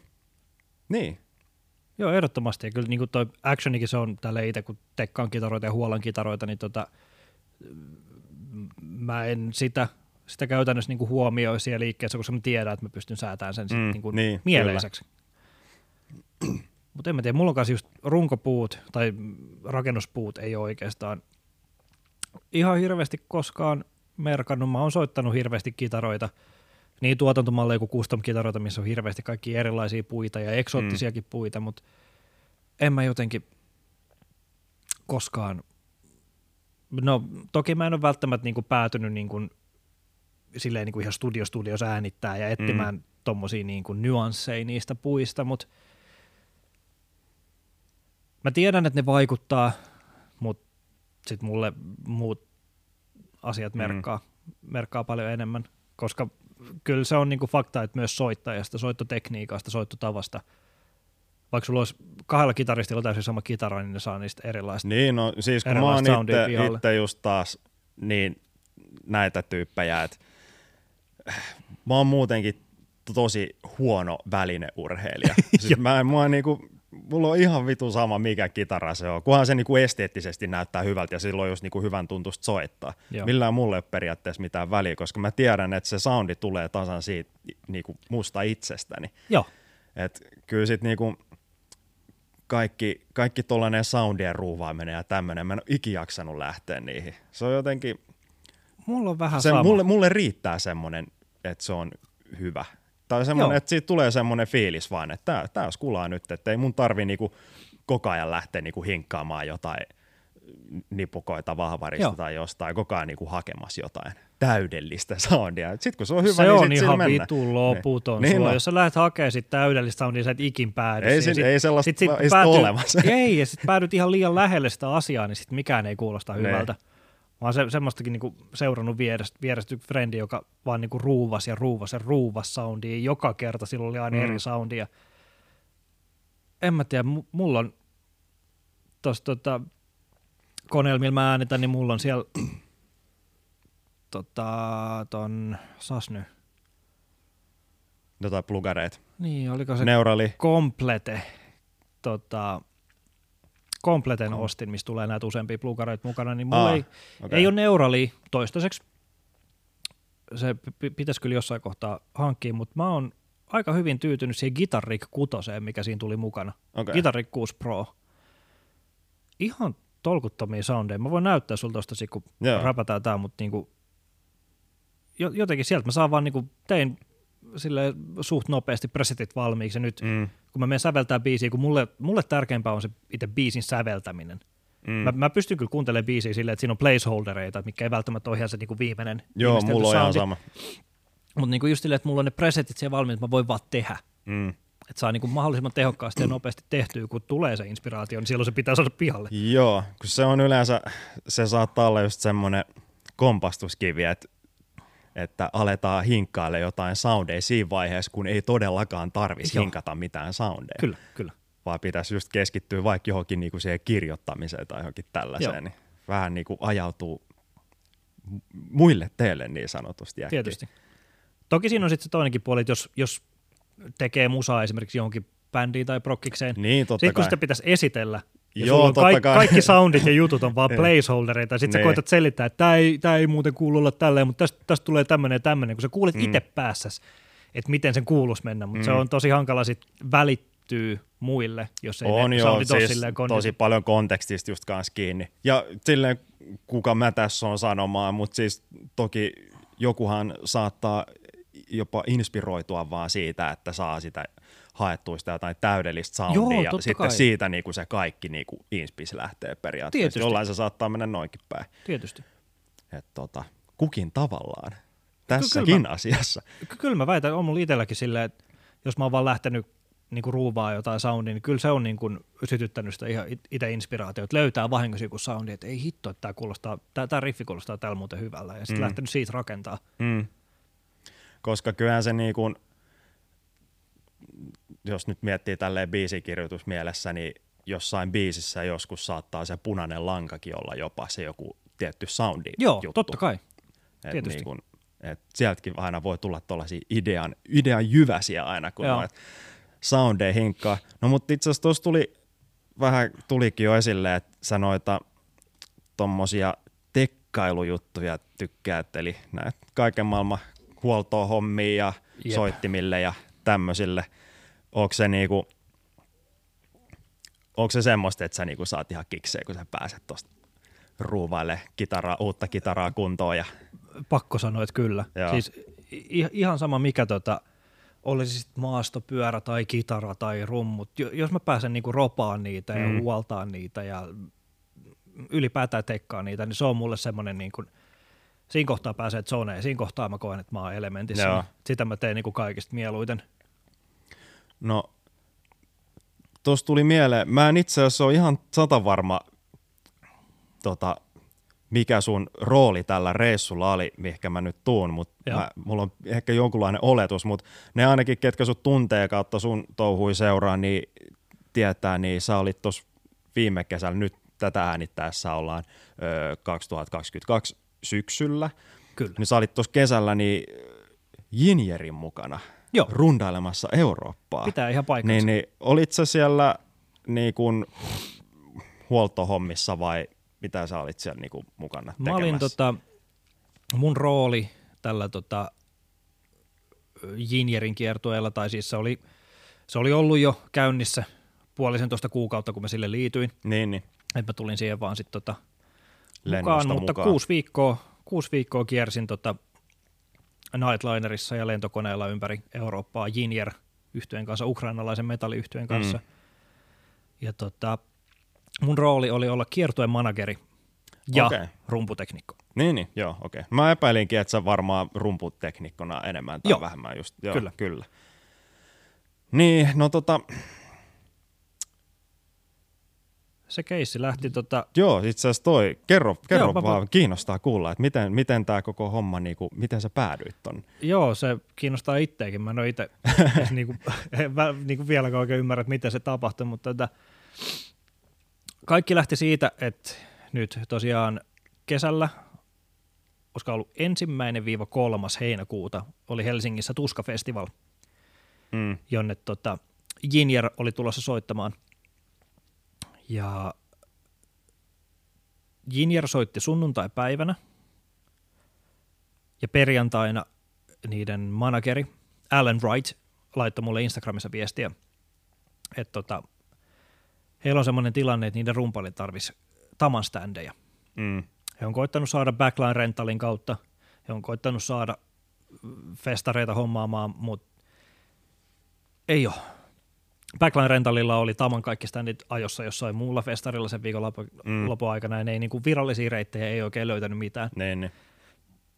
Niin tota, Alan Wright toimii managerina myös semmoiselle bändille kuin Portnoir, Mm. mm. joka Ruotsin maalta löytyy, ja me soitettiin Portnoirin kanssa, Portnoirin ja Volan kanssa maaliskuussa ne pari keikkaa Suomessa, niin siinä Mm. ystävystyin Portnoirin Aivan. tyyppien ja her- eritoten niiden rumpalin kanssa. Mm. Niin tota, Allen oli kysynyt Portnoirin rumpalilta, että onko Suomessa ketään linkkiä, että mistä voisi hakea Taman standeja, koska Jinjerin rumpalilla Vladilla on Taman endorsement-diili, Mm. ja hän ei ihan mielellään soita millään muulla, varsinkin Niin, kun, aivan. jos, jos ja kun videoidaan Niin, niin kuin keikkoja, niin se on hyvä, että siinä on se niin kuin oman brändin edustus. Mm. Ja koska he lensi Suomeen, niin kaikki ymmärtää, että no, niille, jotka ei ymmärrä, niin symboliständit painaa. Mm, ihan kyllä, helvetisti. kyllä. Lentäen koitetaan saada mahdollisimman minimiin tota, kaikki tuommoiset mahdolliset. Säästyy massiin niin, ja, ja, helpottaa muutenkin sitä logistiikkaa. Joo, ja minimoidaan se, että jos jotain hukkuu, niin sit Mm, kyllä. Ei huku kaikki niin kuin tommonen. Mm. Niin tota, kannut löyty, eli rummut, Taman rummut löyty. Lainaa, mutta standeja ei tosiaan. Niin hän laittoi mulle viestiä, Alan Wright siis, että olisiko mulla Taman standeja. Ja tota, mulla on että joo, mitä laitetaan? Kyllä. Tosiaan levytukun kautta on niinku tamaa muutakin tota, kasannut settiä. Mulla on pitkän aikaa ollutkin tamaständejä, koska Mm. tamaständit on parhaita. Niinku piste. ne, ne, ne, ne, vaan toimii. Ne. E- Esimerkiksi tota, Stamina rumpali, mä oon tosi huono nimissä, mä en todellakaan muista sitä nimeä, mutta Stamina rumpali oli yksi ensimmäisiä, joka sai tota, Tama ja Mainol artistisopimukset levytukun kautta Mm. muistaakseni vuonna 2008. Ja Siitä just tota oli jotain, anteeksi 2007, koska nyt oli just tänä vuonna höpötystä siitä, että hän oli ollut 15 vuotta levytukun alaisuudessa Niin, aivan.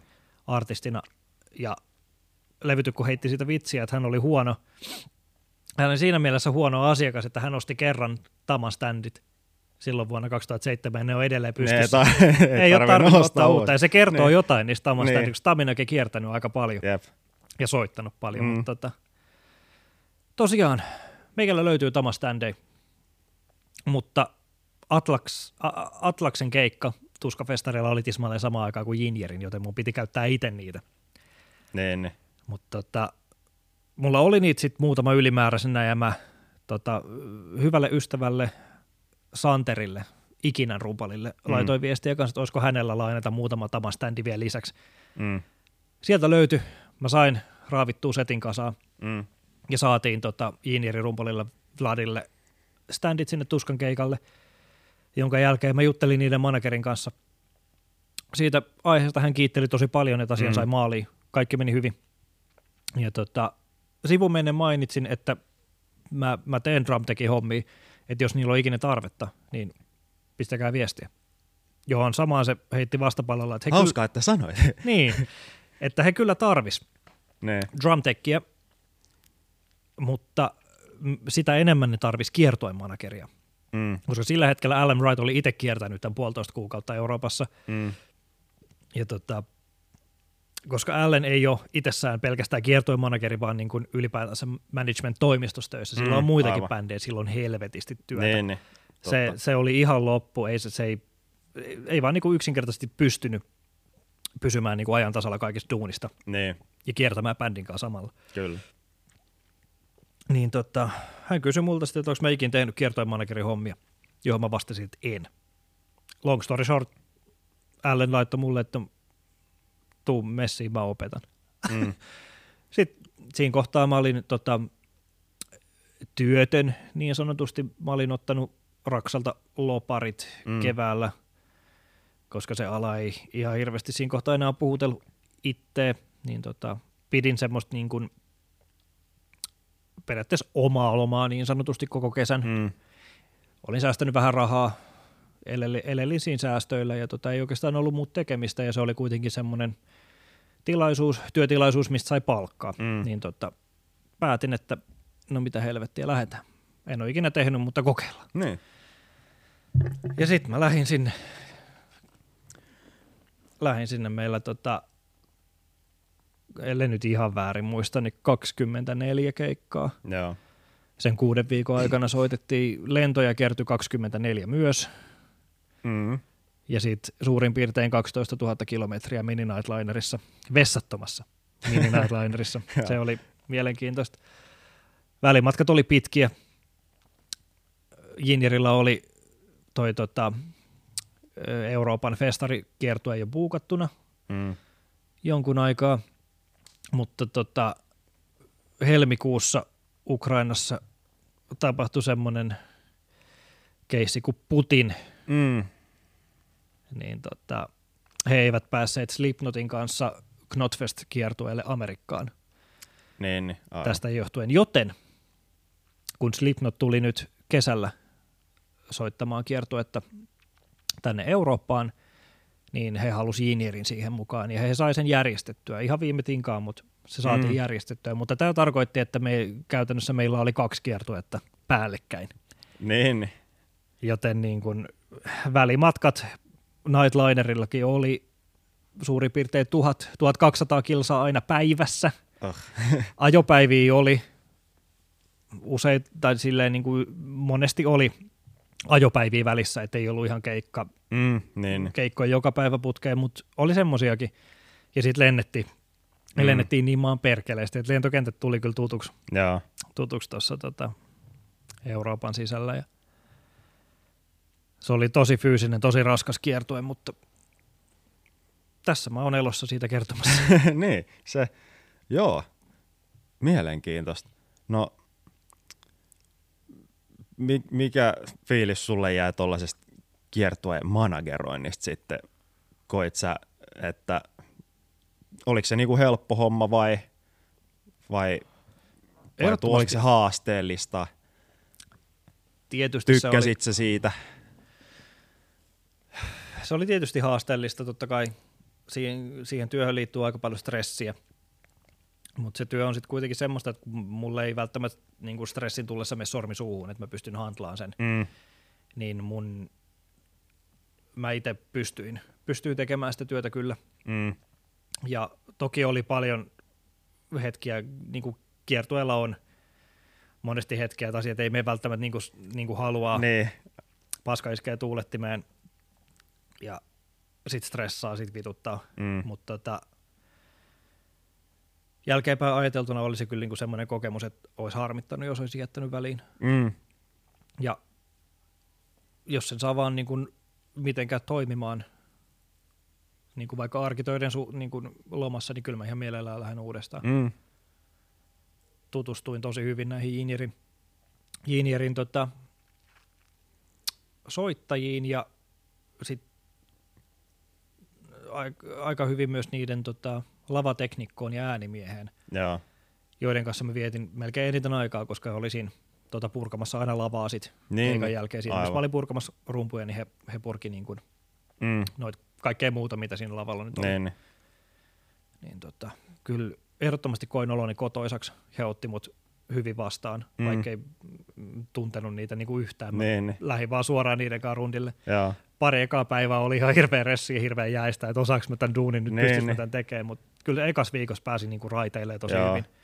Ja sitten niinku pysty, pystys kuulemaan se. He pysty luottaa muuhun, mä pystyin luottaa niihin. mm, Ja oli kyllä, niin kuin, oli kyllä semmoinen kokemus, että, että en olisi osannut niin kuin edes, edes haaveilla tuommoisesta vielä joku Niin, tyyli niin. vuosi takaperin. joo. Kyllä. No, jäikö jotain hyviä tarinoita kerrottavaksi tuosta rundista? Tuleeko mieleen nyt heti päällimmäisenä jotain hyvää storia? Hyvä story. M- Mul löytyy pelkästään huonoja story. Kerro vaikka joku huono. Okei. Okay. No tota, me soitettiin, en, en muista päivämäärää, se oli elokuun puolella muistaakseni, niin tota, soitettiin Espanjassa Leyendas del Rock-festareilla ja seuraavana päivänä meillä oli Ranskan Lyonissa toinen Mm. mm. festariveto. Sen festarin nimeä mä nyt en, en suorilteen muista. S- Ei ollut mikään tuommoinen iso, että se oli yhden päivän, yhden Mm. mm. päivän keissi muistaakseni, Joo. tai kahden päivän, mutta tota, siellä Espanjassa Leyendas del Rockissa soitti meidän kanssa yhtye kuin Ailstorm, Mm. ja tota, siellä niiden kanssa vä- vähän tapas, mutta enemmän tutustui sitten, kun meillä oli sama lento. Niin. Sitten tota sieltä Espanjasta, Espanjasta tuonne tota Genevaan, mikä oli niin kuin periaatteessa siinä kohtaa fiksuin lentää sinne, koska Mm. mm. Genevasta joku puolentoista tunnin matka Lyoniin. Lennettiin samalla lennolla ja tota, meille meidän Jinjerin kiertue, kiertuepartu siinä kohtaa oli yhdeksän henkilöä plus 16 laukkua. Joo. Ailstorm oli 9 vai 10 henkilöä ja 25 laukkua.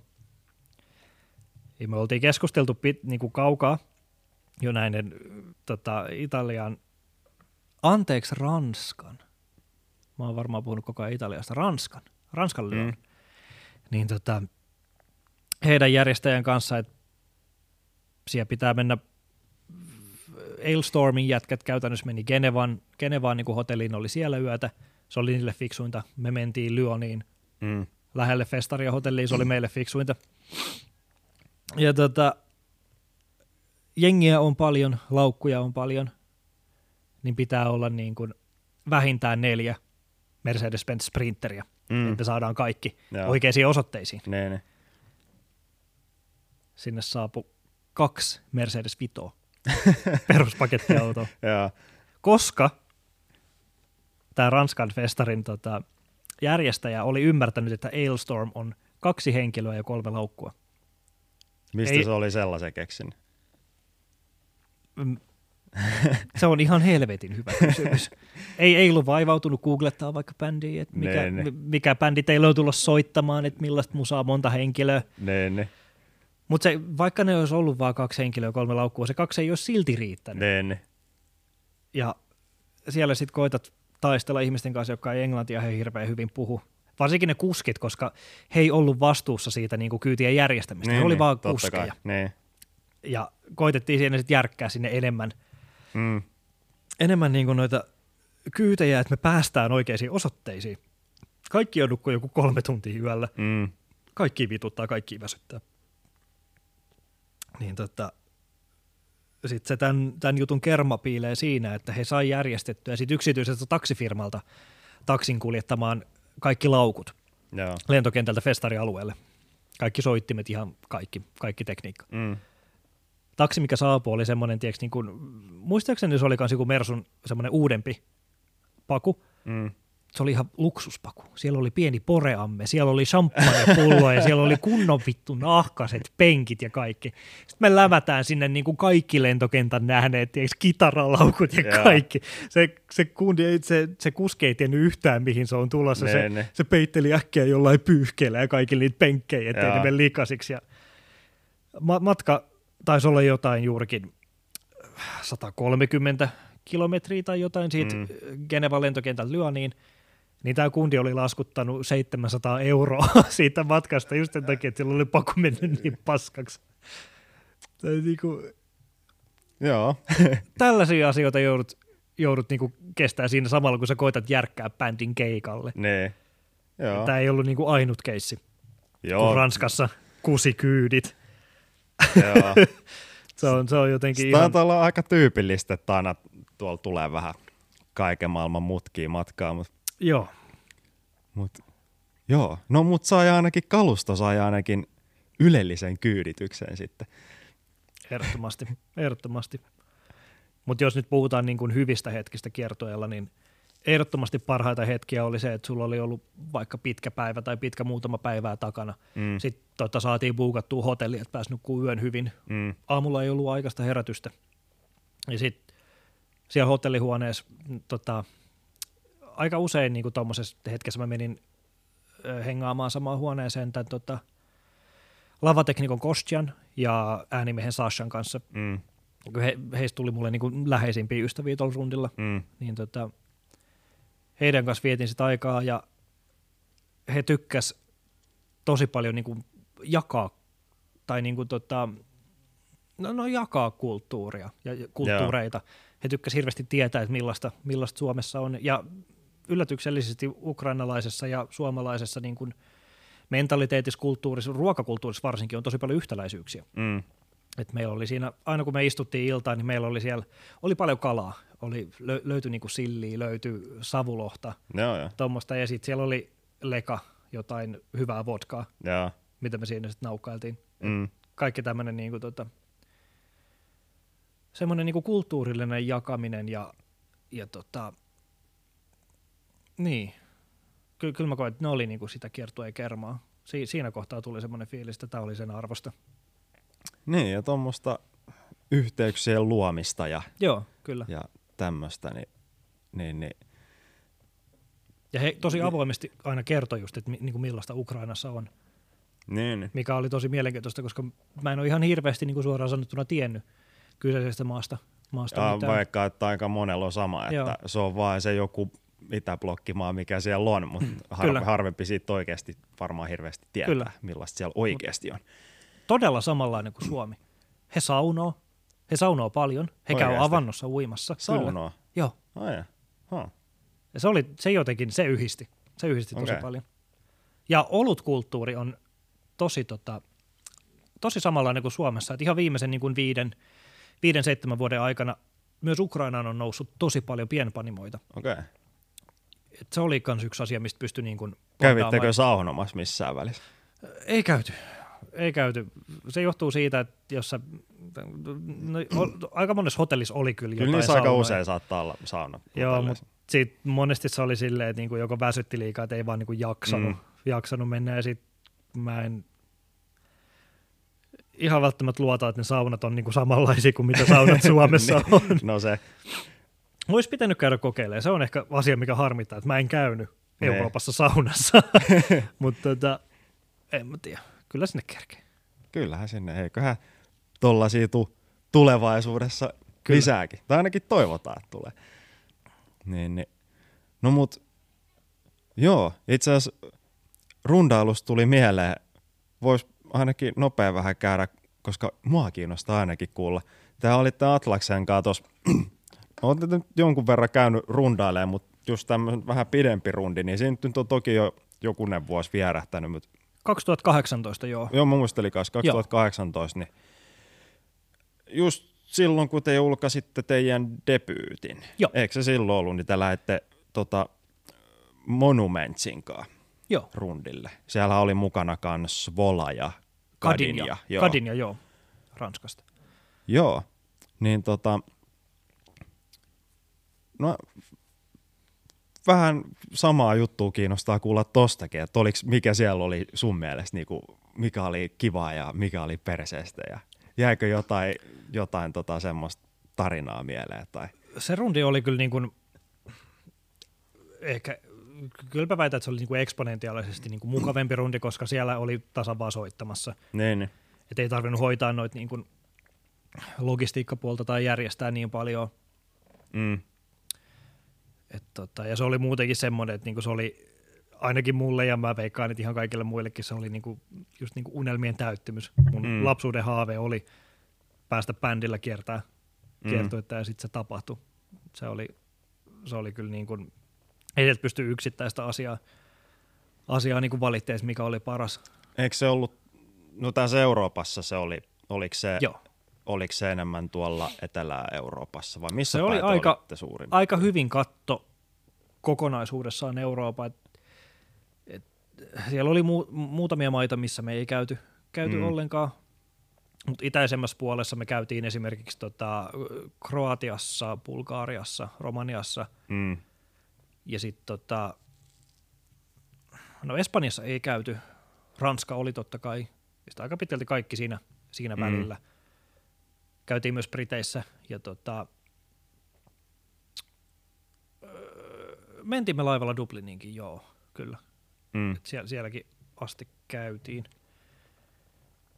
Mitä mä nyt muistelen, että se oli 15 maata, mitä siihen, siihen kiertoeseen sitten kuulu, kuulu. Norja ja Ruotsi jäi välistä, mutta Tanskassa. Tanskassa Joo. käytiin niin pohjoisimmillaan. Mm.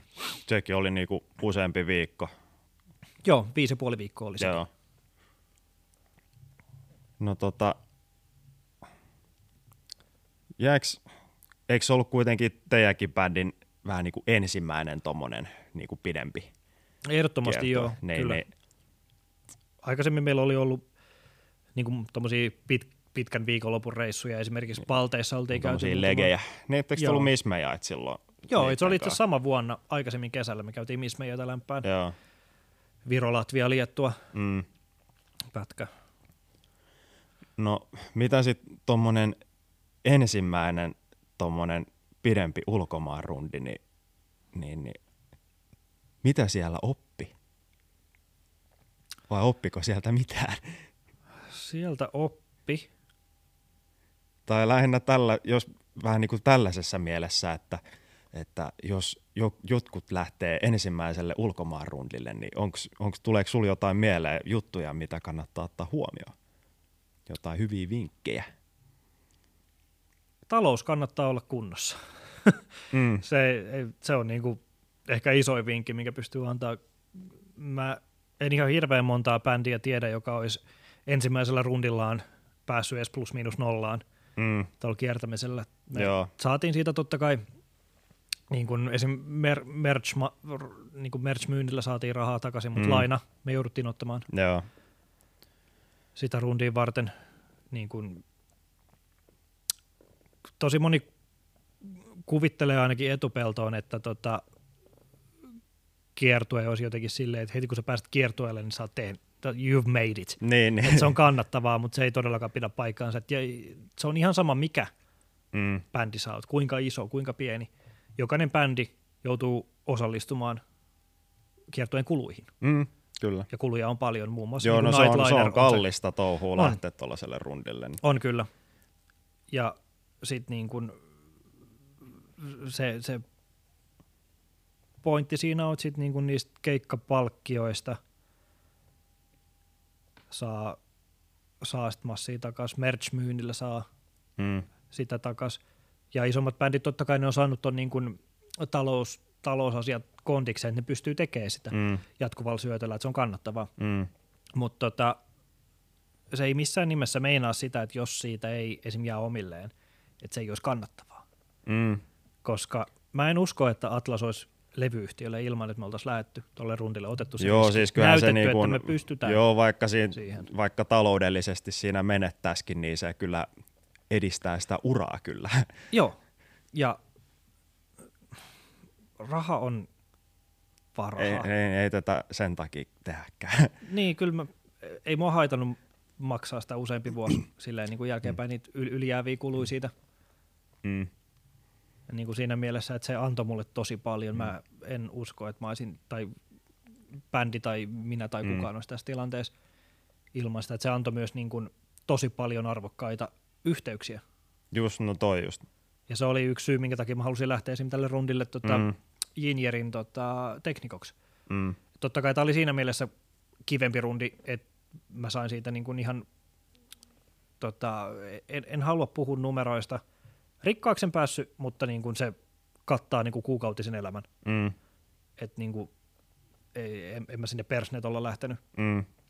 Että sain niin kuin ihan rehellistä palkkaa, palkkaa siitä ja tota, se oli yksi, minkä takia siinä oli ehkä helppo lähteä, että pystyi maksamaan sit laskut, pysty, pysty, pysty maksamaan vuokran, mutta mä sain toltakin rundilta niin paljon yhteystietoja, niin paljon Mm. uusia ystäviä, uusia tuttuja, että se, niin kuin, se, on, se on asia, mitä mä en pysty rahassa arvottamaan. Se on just niin kuin kaikki tietää näissä musahommissa, niin kuin missä kaikessa muussakin yritysmaailmassa, niin kaikki pyörii suhteella.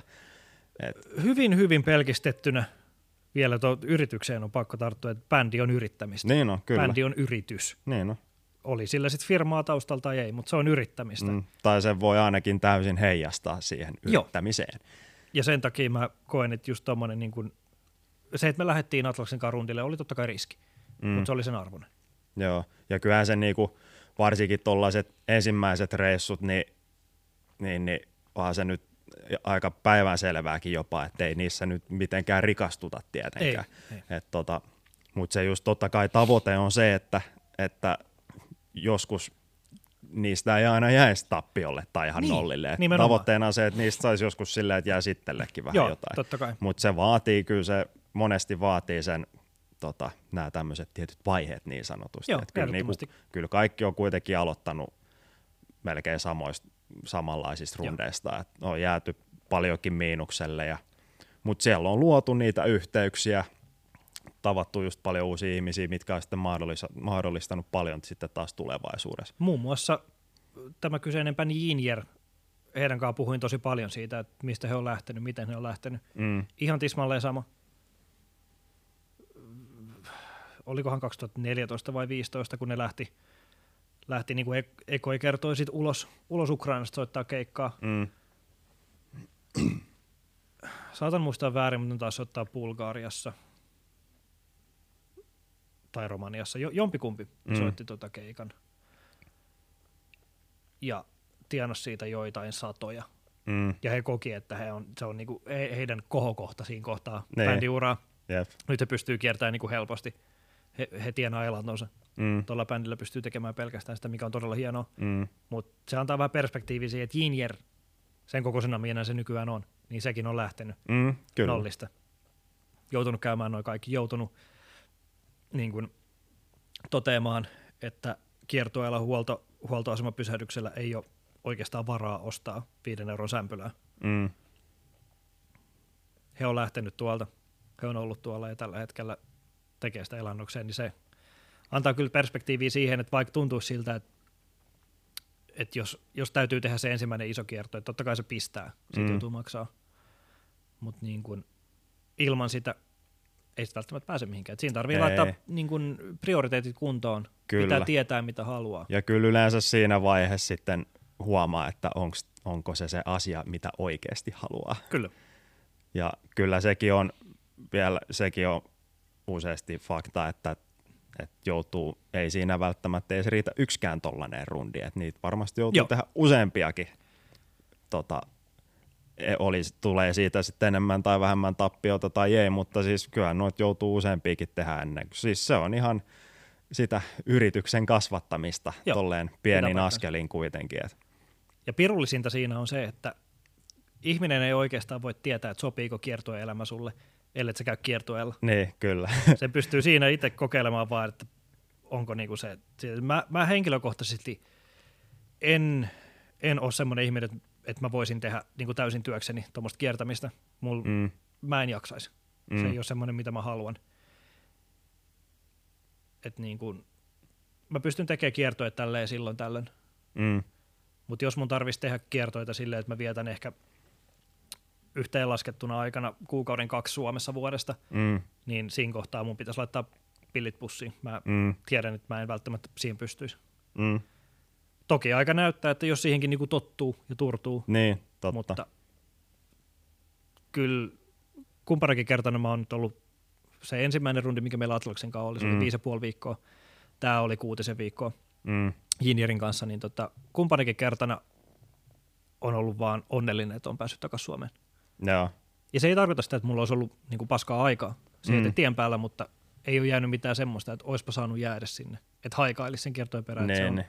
Tuntunut hyvältä palaa Suomeen. Joo. Kyllä. No joo. Haa. Mielenkiintoista settiä kyllä. No mut, ettei me nyt puhuttaisi ihan pelkästään musahommista, niin, niin tota, tota, no tuossa ainakin tulikin vähän esille, tota, että sä mitä kaikkea muuta sä teet, että ainakin niin. just käsilläsi teet paljon ö, ropailet fillareita ja Joo. ompelet vaatteita ja mitä ikinä, onko jotain muita, mitä ikinä juttuja, mitä sä sitten teet silloin, kun sä et tee jotain musahommia. Ainakin tuossa tauon aikaan puhuttiin, niin sä kanssa pelaat jonkun verran vissiin. Joo, silleen säännöllisen epäsäännöllisesti. Ne. Et tota, no se on ehkä semmoinen, mihin, mihin mulla sitten niinku vapaa-aikan, Millä sä pelaat? mulla on tällä hetkellä PlayStation 5. Joo. Hankin sen noin vuosi sitten, satuin, satuin saamaan sen tota, Telialta. Tota, Saaks En niitä jo ihan, onko ne jo tuolla kaupahyllyllä ihan vai? Onko ne vieläkin semmoista? no edelleen vähän hankala saada. Ja sit siinä on Mis, vielä... Miten ne voi olla vieläkin? En mä tiedä. Ja niissä on hinta noussut. Voi, mitä? Silloin kun mä sen hankin, niin se oli, tota, olikohan se 529, Joo. se levyasemallinen versio, ja sitten siihen tuli ohjain päälle, niin se oli jotain, olisiko ollut 590 Joo. tai jotain, mitä mä maksoin siitä setistä. Niin nyt, itse asiassa tänään just luin tuosta tota, yhdestä Facebook-ryhmästä, että verkkokauppa oli tullut, tullut Mm. Pleikka Vitosia. Pelkkä konsoli, yksi ohjain ja uusi FIFA, ellei nyt Mm. väärin muista, niin 669 euroa. Joo. Se hinta vaan nousee. Kävit sekä, että mä sain sen silloin, sain No joo. paljon paljon halvemmalla. Mutta tota, en mä tiedä, mä en ole mikään silleen niinku gamer. Mm. En oikeastaan koskaan ollut, ja varsinkin niinku jos puhutaan tuommoisista niinku multiplayer-peleistä, niin en mä ole ihan hirveästi välittänyt. Mm. Lähinnä sen takia, että mä oon paska. mä, mä oon ollut tosi huono. Joo. Mutta tota, sit kävi, siinä kävi semmoinen muutos, että tota, kun mä muutin Helsinkiin 2020 helmikuussa, Mm. Helsingin kivikkoon,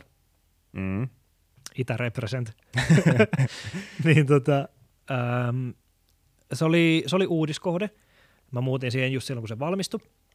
Ja tota, siihen samaan niin kuin taloon muutti sitten tota, semmoinen henkilö kuin tota, Eetu.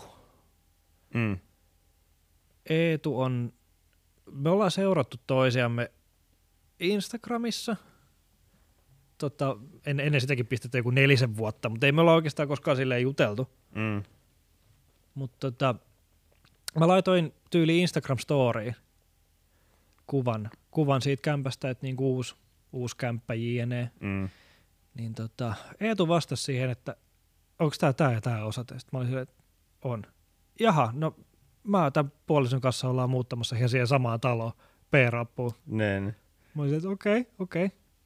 Mentiin käymään, kävin pihalla niin kuin moik- moikkaa niitä Mm. sille ihan extemporeen ja siitä kehkeytyi sitten silleen, kun ei mulla koskaan ennen ollut sellaista niin kerrostalokämppää, että siinä olisi samassa, samassa kämp, niin kuin tuota, talossa asunut joku frendi Niin. tai edes niin kuin tuttu. Mm. Niin tuli hengattua aika paljon. Joo. Se oli, oli helppo niin kuin mennä vaan toiseen rappuun, sitten vaikka iltaa tai jotain. Mm. Niin. Ja ku, kuitenkin Eetu kanssa on kitaristi. Ja tota, äh, kuuntelee raskasta musiikkia, dikkaa Atlaksesta Mm. muun muassa. Et se, se niinku sitä kautta pondas kyllä Mm. tosi nopsaa ja niinku siihen pisteeseen ollaan päästy, että tällä hetkellä mä olen Eetun ja hänen puolisonsa lapsen kummisetä. Ah, no niin, siisti. Että he, he, hästä on tullut ihan mun niinku paras ystävä, Joo. Paras ystävä niinku kummastakin. Mm. kummastakin, niin tota, mutta siihen pelaamiseen liittyen, niin E- Eetu on pidemmän aikaa pelaillut paljon enemmän. Mm. Ja sitten 2020 helmikuu, kaikki muistaa mitä kävi, Mm. semmoinen seellä alkava pöppö alkoi jyllää, niin. niin ei oikeastaan ollut mitään muuta kuin mä kävin töissä. Sitten tuli himaa ja Mm. olin. Ja niin kuin kaksi viikkoa Eetu muistaakseni siinä niin kuin keväästä koitti kisutella mua pelaan Joo. Call of Duty Warzone hänen ja hänen ystäviensä kanssa. Mutta sitten mä kieltäydyin kaksi viikkoa. Ei, en mä, viini, mä oon ihan paska. Ei vittu, koitte kantaa mua koko ajan. En, en mä pysty. Mutta se, se tekemisen puute kävi niin, niin sit niin kuin, tota, periaatteessa pään päälle, että mä ajattelin, että no ihan sama. Niin. Ei tässä on muutakaan tekemistä, niin mä voin mennä kokeilemaan. Niin. Yhden illan pelasin tota, Eetun ja heidän niin ystäviensä kanssa Warzonea ja sitten Mm. toisen illan ja kolmannen. Ja sitten mä huomasin semmoisen ilmiön, että kun ei oikein pystynyt näkemään frendei, että mennään vaikka istuu yksilö johonkin baariin tai jotain, Mm. niin sitä kautta joka ilta töiden jälkeen pystyy aina niin kuin, quote, näkemään Niin. Frendejä, pystyi juttelemaan niiden. Joo, ja siis mä ymmärsin tosi pitkä, tai niin kuin tosi nopeasti, että se, tota, se pelaaminen itsessään ei välttämättä ollut se juttu, vaan mm. se, että sitä, se on niin kuin yhteistä tekemistä. Niin, niin. Ja se niin kuin sosiaalinen tekeminen siinä jotenkin sai mut ihan niin kuin rakastumaan siihen touhuun, että se oli Mm. tosi, tosi kiva. Ja tuntu, ei, ei, ei tuntunut siltä, että olisi yksin, mm. yksin siellä niin kuin yksiössä, himassa. Et siitä tota, sen jälkeen pelannut, pelailu Warzonea useammankin, mm. useammankin tota, ystävän kanssa. Nyt en viime aikoina, niin kuin mä sulle tuosta avulla sanoin, niin vuoden verran on ollut käytännössä pelaamatta mitään. Mm. Silloin tällöin kokeillut jotain, mutta ei ole lähtenyt. Mutta nyt kun on toi uusi, uusi Modern Warfare 2 ja sitä myötä uusi Warzone-mäppi tulossa, niin vähän kyllä semmoinen aktivoitumisen meininki tässä Nee. meidänkin peli, peliporukassa, että pääsis, pääsee ehkä pikkuhiljaa taas vähän, Joo. vähän pelailemaan, mikä on ihan siistiä. Joo. Tuntuu kivalta, kivalta tälleen, kun ei pitkään, Niin pitkään palata pelaa. siihen. Niin, joo kyllä. Ja siitä tulee se ihan sama fiilis kuin mikä silloin aikoinaan. Niin, niin. Joo. Tuntuu, että näkisi niin kuin vanhoja ystäviä pitkästä aikaa. Vaikka koko tämä meidän peliporukka, meitä on joku, taikohan meitä on siinä seitsemän, mm. niin aika pitkälti kaikki asutaan täällä Helsingissä tai PK-seudulla. Mm. Et monesti niin kuin, just tämä on sen verran niin kuin tiiviiksi tullut tämä, tämä meidän niin kuin ryhmä, että me ollaan niin kuin kerännytty tosi usein Mm. muun muassa Eetulle, Eetulle istumaan tällä porukalla ilta, että niin kuin ollut hyvin tiivis kaveriporukka Joo. siitä myötä, niin tota,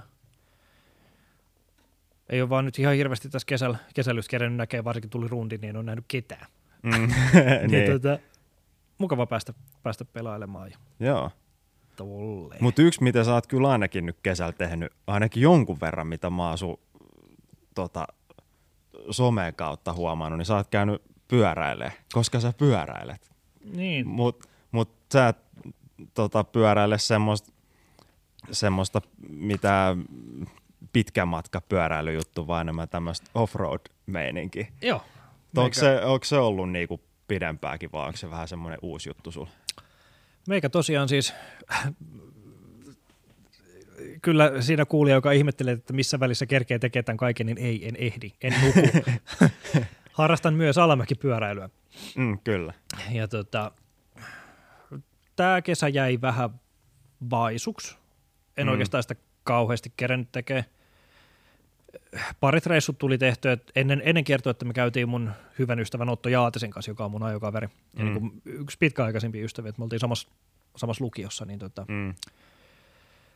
niin äh, käytiin Levillä, Levillä laskemassa niin kuin pyörillä siellä ihan, siellä on Levi Bike Park, mikä on rakennettu sinne laskettelurinteisiin. Niin, niin. Aivan. Siellä pisin reitti taitaa olla vähän reipas viisi kilometriä, että siellä, siellä on kyllä niin kuin, Joo. Tilukset oli vähän erilaiset kuin mitä täällä Etelä-Suomessa Joo. on. Sen lisäksi käynyt tuossa just pari viikonloppua sitten Sappeen Bike Parkissa Mm.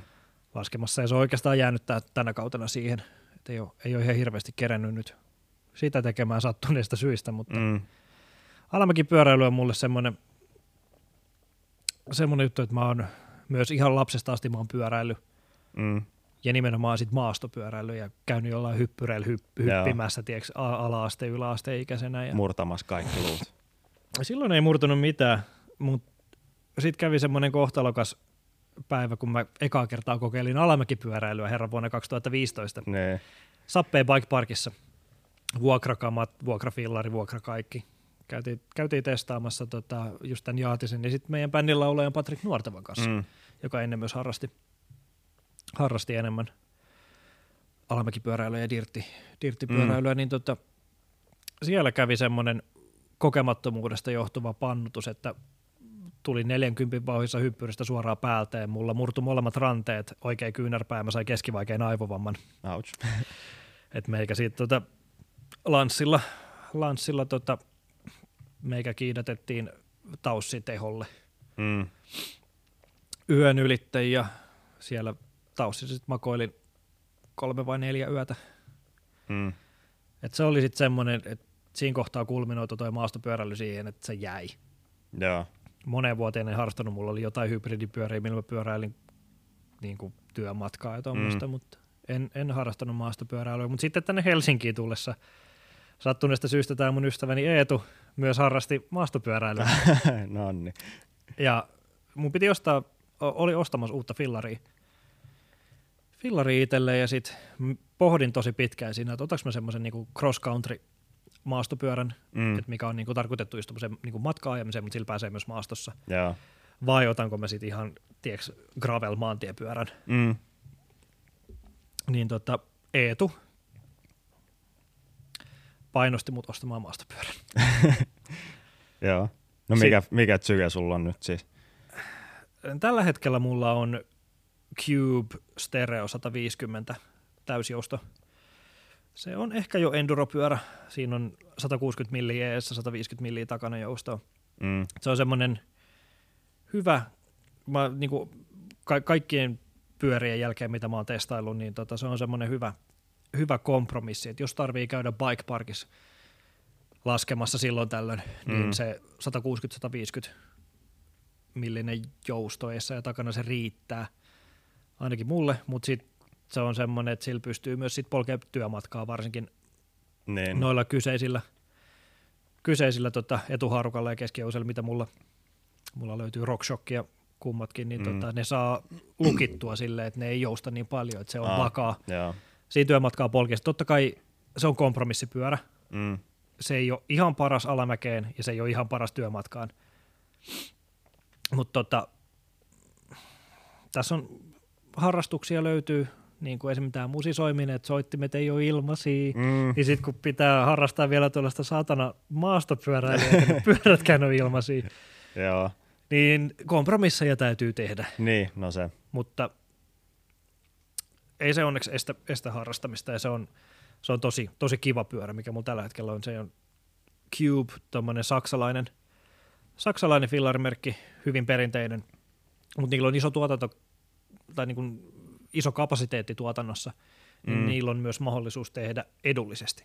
Niin, Ja aivan. tämä kyseinen pyörä tää on niin kuin price pointiltaan aika hyvä siihen nähden, että siinä on komponentit on tota, fiksut ja tota, rungon etukolmio on hiilikuituu. Joten Okei. siinä, missä tuommoinen niin perus alumiininen tota, maa, täysjousto maastopyörä painaa ehkä 15, 15-15,5 kiloa, tämä kyseinen yksilö, sen jälkeen kun mä vaihoin siihen vähän kevyempää komponenttia, niin kuin ohjaustankoa ja tuommoista, niin se on 15, ää, 13,5 kiloa. Joo. Et se on perkeleen kevyt. Mm. Nopea polkee ja kun, kun sillä menee alamäessä, tulee pienikin, pienikin nyppylä, niin tuntuu, että se lähtee ilmaan niin kuin ihan itsestään, Niin, niin, paina mitä. Joo.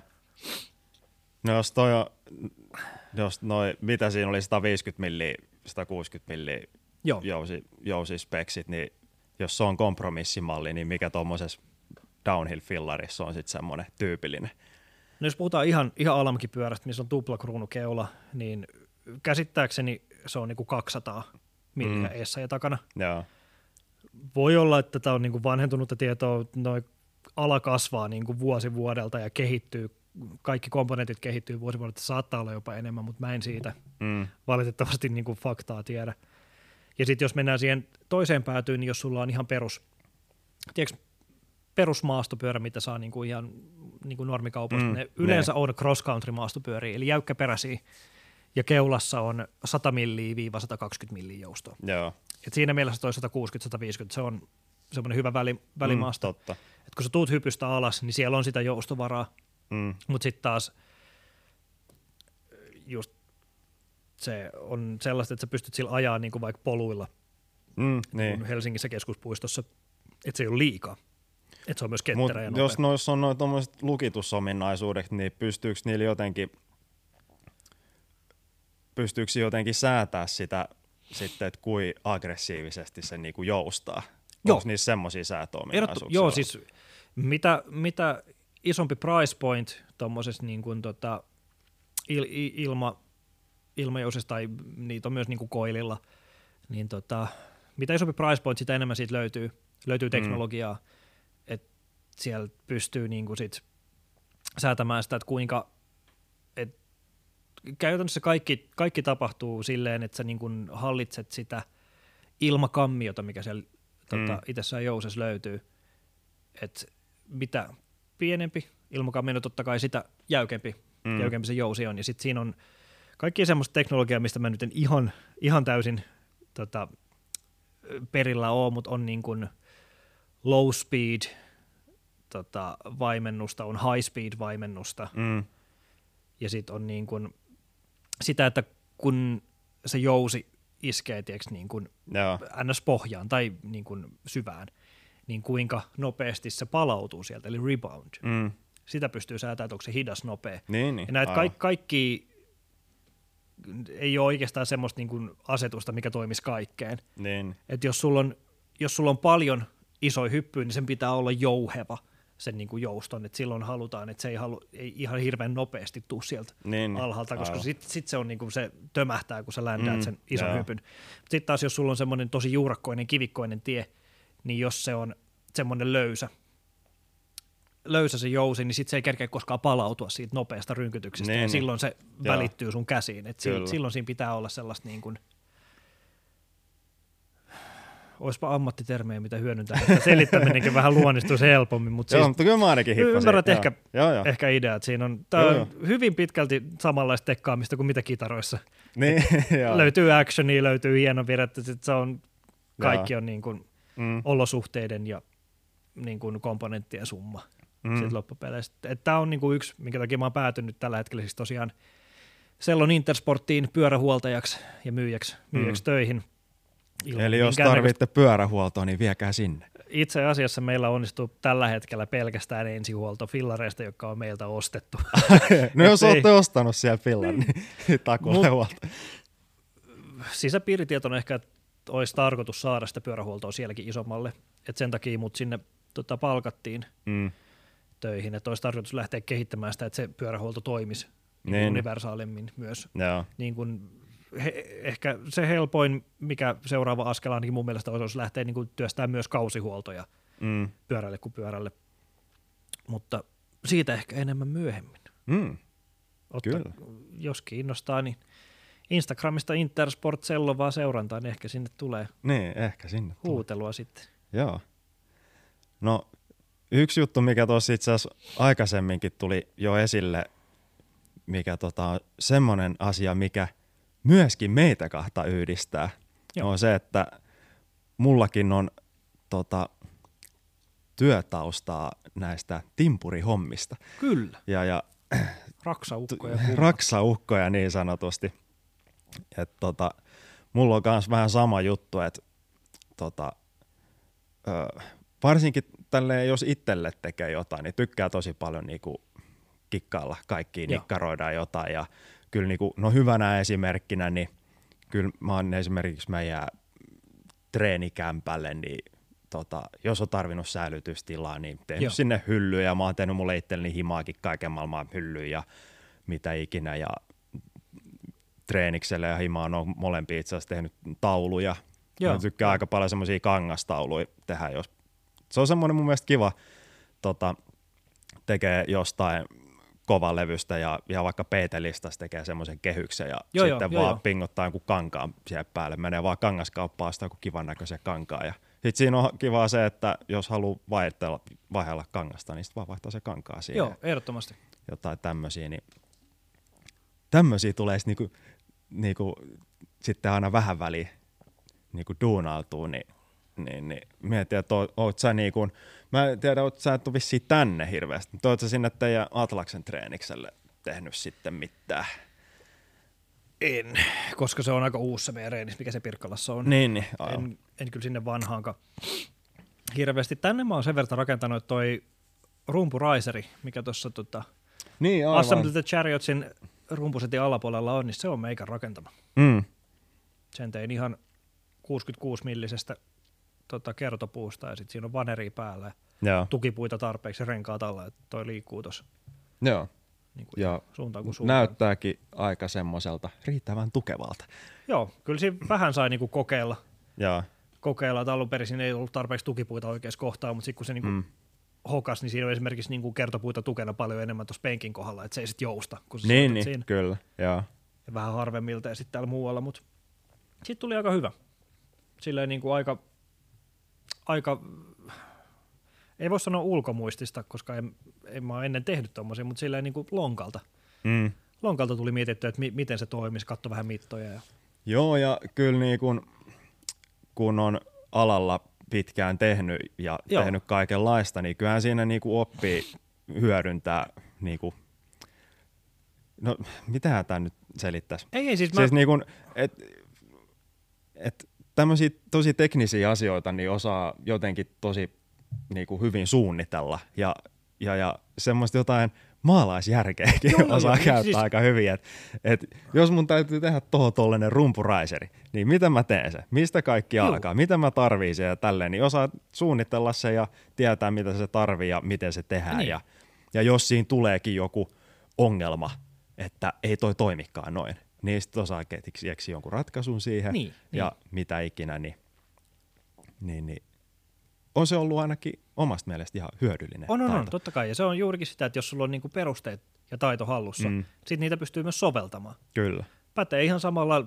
kokkaamiseen, että jos mä osaan tehdä jonkun reseptin, mm. niin sitten mä myös tiedän, että miten sitä pystyisi lähteä muuttamaan, jos mä Mm. haluaisin muuttaa johonkin Niin, suuntaan kyllä. esimerkiksi. Joo. Kyllä. No en mä tiedä, tämä tuli vaan mieleen tässä, kun Joo, joo. just tuli esille toi, tota, että säkin tykkäät niinku tehdä kaiken näköistä tollasta. Ja kyllä mä oon itse asiassa just vanhaan kämppää, mulla oli, oli parvekkeella, mä säilytin mun fillaria siellä, kun en mä uskaltanut jättää Itä-Helsingissä sitä pyörävarastoa. Mm, niin. Niin tota, säilytin fillaria siellä, mutta sitten mulla oli paljon kaikkea niin pyöräkamaa ja tuommoista raksaroinaa ja sitten ne vaan loju siinä lattialla. Mm, Niin sitten tota, sattui jäämään yhdestä kohteesta tiiäks, sovella kiskoa ja pari niin hyllykannaketta ylitte. mm, Niin sitten mä sit otin ne Ja työmaalta kävin, tota, meillä oli sellaista niinku raakalankkua, Mm. mitä oli jäämässä ylitte, kun niitä käytettiin noiden tota, betonimuottien tekemiseen. Mm. Mm. Niin mä katsoin puhtaat versiot, otin ne, sahasin oikeaan mittaan, maalasin valkoiseksi. Sattuu Mm. mm. olemaan maalarivalkoista ylimääräisenä. Joo, Mä voin näyttää jossain kohtaa kuvaa sulle. Mä rakensin siis hyllyt sinne joo. parvekkeelle ihan niistä niin sovellakiskoista ja sitten parista Mm. Raakalankusta. Ja siitä tuli aika hyvä. Joo, kyllä niistä tulee itse asiassa aika, aika paljon itsekin joutunut, tota, en ole tota, ollut pitkä aikaa missään puusepan verstal-hommista tai mitään tommosta, että aika paljon joutunut menemään tämmöisillä aika r- raoilla materiaaleilla niin sanotusti ja tälleen, että jos on Joo. jotain hyllyjä tollasia tehnyt, niin se on aika semmoista kakkosnelosta vähän ristirastia ja Mm. tämmöistä näin, mutta kyllä niistäkin Ja saa niinku, mutta kyllä niin kuin, itselläkin, mä oon kyllä aikaisemmin tehnyt ihan tota, semmoista aika puuseppä hommaa. En ole, Joo. en ole siis mikään artesaani koulutukseltani, mutta kyllä silleen, että jos olisi joku ihan paja, missä tehdä ja kaikki, kaiken maailman vitu Japaniin saat ja oikeasti kunnon vehkeet, Joo. niin kyllähän mä tekisin ihan mitä vaan. No vittu, Ja ihan meidän, mielellänikin tekisin. Niin. pitäisikö meidän vittu vuokraa vaan paja littiin ja rupeaa vääntämään niitä rumpuja Ale, siellä. al, niin, aletaan niitä rumpuja ja epoksipöytiä ja kaikkea. Joo, joo. No niin, jumalaat. joo, no mut hei, tässä jakson loppuvaiheessa mulla on tää tämmönen, missä mä aina kysyn, että, että mitkä on kolme semmoista bändiä tai artistia, mitä sulla on ollut nyt hiljattain kovassa kuuntelussa, niin Uu, onko sulla ollut tässä nyt viime aikana jotain kyllä, kunnon hyvää? kuuntelen musiikkia. Kuuntelet Mä otan musiikkia. tästä spottarin vähän huijaukseksi. Mulla on tota, tälleen kun tekee, tekee tota, varsinkin tämmöistä raskasta musaa, niin kuin silleen, en nyt välttämättä voi sanoa vielä työkseen, mutta tätä niin kuin tekee paljon ja Mm. kuuntelee paljon, säveltää paljon, niin. Mm, vapaa-ajalla ei ihan hirveästi välttämättä jaksa kuunnella silleen, ei edes välttämättä mitään oikeita bändejä. Mulla on aika paljon soittolistoja, mistä tulee sellaista pilipali lofimusaa, niin, niin, niin. mikä toimii vaan taustamusana, kun mä en jaksa keskittyä Niin, niin, siihen joo. musiikkiin, että se toi, soi vaan taustalla. Että noita mä en välttämättä pysty, pysty sit siihen heittämään, mutta tällä hetkellä ihan top ykköseksi on pakko heittää semmonen, semmonen tota, bändi kuin Holy Fawn. Mm, He julkaisivat tuossa tota, 9. syyskuuta tuli semmoinen uusi albumi Dimensional Bleed. Tämä on, okay. bändi on semmoista niin kuin shoegaze kautta black gaze.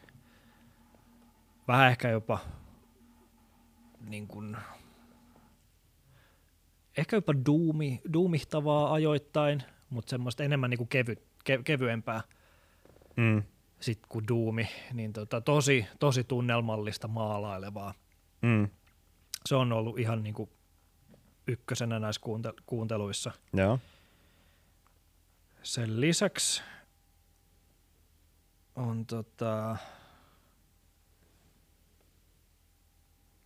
Mitäköhän mulla on tässä ollut kuuntelussa?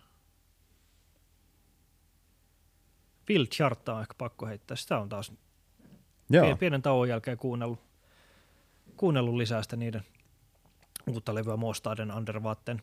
Mm. niin tota, se on ollut, se on ollut kovas kuuntele. Se on semmoinen vähän niin kuin karkkipussi tälleen muusikolle, että sieltä löytää tosi paljon kaikkea hyvää. Ja se, on, se, se, se, musiikki kuulostaa mulle dopamiinilta. Se on, se on, se on kiva, Joo. kiva kuunnella. Kolmoseksi. Mitäköhän mä heittäisin kolmanneksi?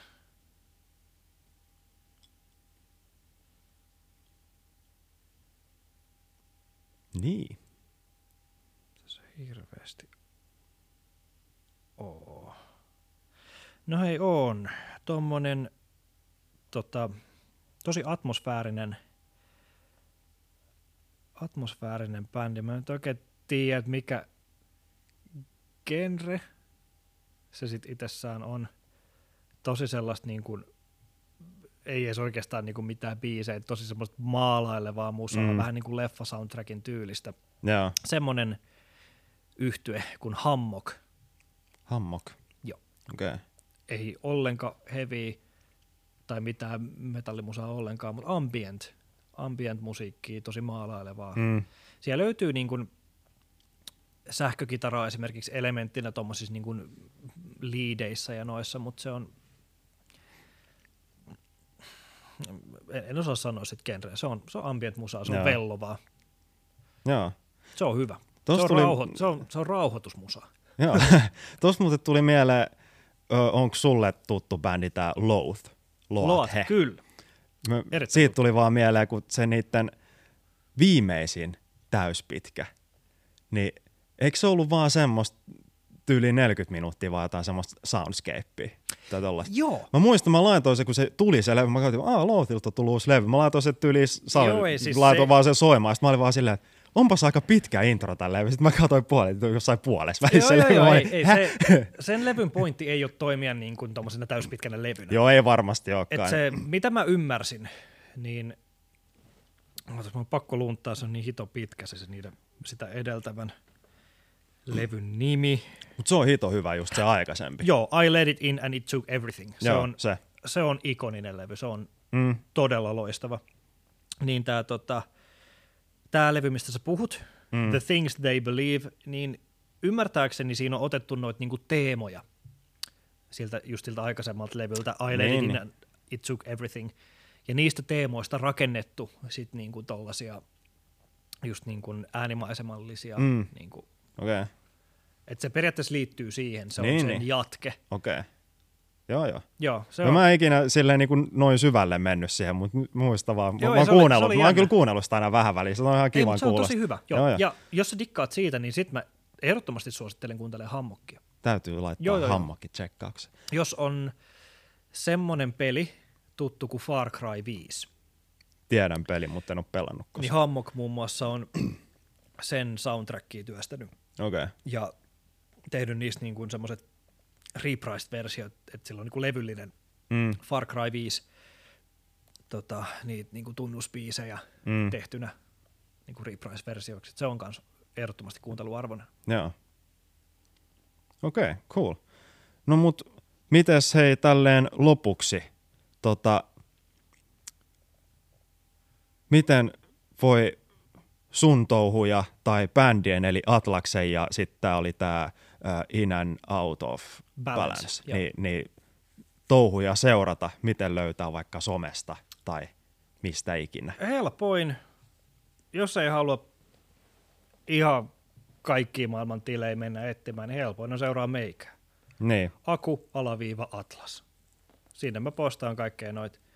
Toki Atlakselle löytyy, löytyy sitten totta kai oma, oma Instagram-tili. Sitä voi, voi mennä seuraamaan. mm, In and Out of Balance. Just katoin, niin sille ei ole Instagram-tili, että mun tarvii varmaan semmoinen perustaa. Se olisi varmaan ihan hyvä.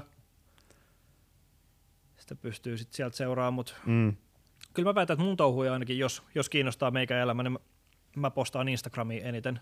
mm, Facebookia on vähän vähemmän käytöllä, että Instagramissa mä postaan storyin aika paljon. joo, Omia projekteja, mitä mä duunaan, mm, kaikkea. Sieltä löytää meikän. joo. Tuloa seuraamaan. Saa myös juttelemaan, kyllä mä Joo. koitan aina vastailla mahdollisuuksien mukaan. Joo, mutta ainakin Atlaksella on mun mielestä tosi makeet merchi. Oliko teillä joku ihan jotku, joku verkkokauppa vai mistä saa Atlas-merchiä? Atlas Merchia, se on niin kuin ihan, ihan, ihan viittavaille se meidän verkkokauppa, että me saadaan se auki. Okay. Meillä on ollut ongelmia merch-toimittajan kanssa, mutta jos sinä mm. nyt käännät katsettasi oikealle, sä Ahaa. näet tuossa laatikoita ja siellä on Atlas-merkku, mä voin esitellä niitä sulle. jumalaat. No siinä on. Siinä, Joo, siinä kohtaa, kun tämä podi tulee pihalle, mä en tiedä koska tämä tulee, mutta pari viikkoa ehkä. niin, niin, niin. No siinä kohtaa saattaa olla jo auki. Mm. Mutta tässäkin tapauksessa, jos se nyt ei sattumalta ole vielä auki, niin Atlas ehdottomasti seurantaan Instagramissa. Niin, ja meikä seurataan. siellä sitten varmasti kyllä Ihan uutisoidaan. saman tien, kun tulee. Joo, Löytyy paitaa, löytyy huppari, hyvin designeja. joo. No onko jotain muuta uutta jännää tiedossa tulevaisuudessa, mistä tällä hetkellä uskaltaa mainita? Uutta jännää. Ei valitettavasti ole mitään semmoista, mikä olisi niinku ihan huulilla, mutta Niin, niin. Kyllä niin kuin mä aikaisemminkin ma- mainitsin, niin Atlaksen uusin levy on tällä hetkellä aika pitkällä Niin, sieltä, sieltä että varmasti kohta alkaa tulemaan. jos, jos kiinnostaa, niin sieltä Atlas vaan tosiaan seurantaa, niin kyllä sinne pudotellaan niin, heti. Kyllä kun... sieltä tulee sitten informaatiota, kun Kyllä. alkaa tapahtua. Mutta joo, levy on aika pitkällä. Sen Ah. voit vinkata. Joo. No mites tälleen ihan lopuksi, onko jotain vielä mainittavaa, sanottavaa kuulijoille tai kelle ikinä lähettää terveisiä tai Rakkaat kuulijat, juokaa olutta ja olkaa ihmisiksi. siihen on hyvä lopettaa. Kiitos paljon Aku. Kiitos tästä. Jos Atlas ja In and Out of Balance yhtyeet ei ole vielä tuttuja, niin suosittelen käydä tsekkaamassa. Ja niin kuin Aku tuossa aiemmin mainitsikin, niin somekanavat vaan seurantaa, niin pysy ajan tasalla, kun tulee tiedotteita ja mitä ikinä. Tähän loppuu vielä muistutus alennuskoodista Miro Mastering masterointipalvelulle. Eli jos haluat biiseillesi tuhdia potkivan lopputuloksen puhumattakaan hyvästä palvelusta, niin ota yhteyttä Miroon joko sähköpostitse contact at miromastering.com tai DM Instagramissa tai Facebookissa at miromastering. Kerro viestissä lyhyesti kuka oot, millainen projekti teillä on menossa ja laita viestin loppuun koodi säröpodi20, niin saatte koko ensimmäisestä projektista 20 prosentin alennuksen. Mutta mikäli tykkäsit tästä podista, niin laita seurantaa kuuntelemallasi alustalla sekä Instagramissa at saropodi ja Facebookissa säröpodi-podcast. Ja arvosteluita yhdestä viiteen voi myös jättää esimerkiksi Spotifyssa. Iso kiitos sulle, kun kuuntelit tänne loppuun asti. Se on ensi kertaan. Moro!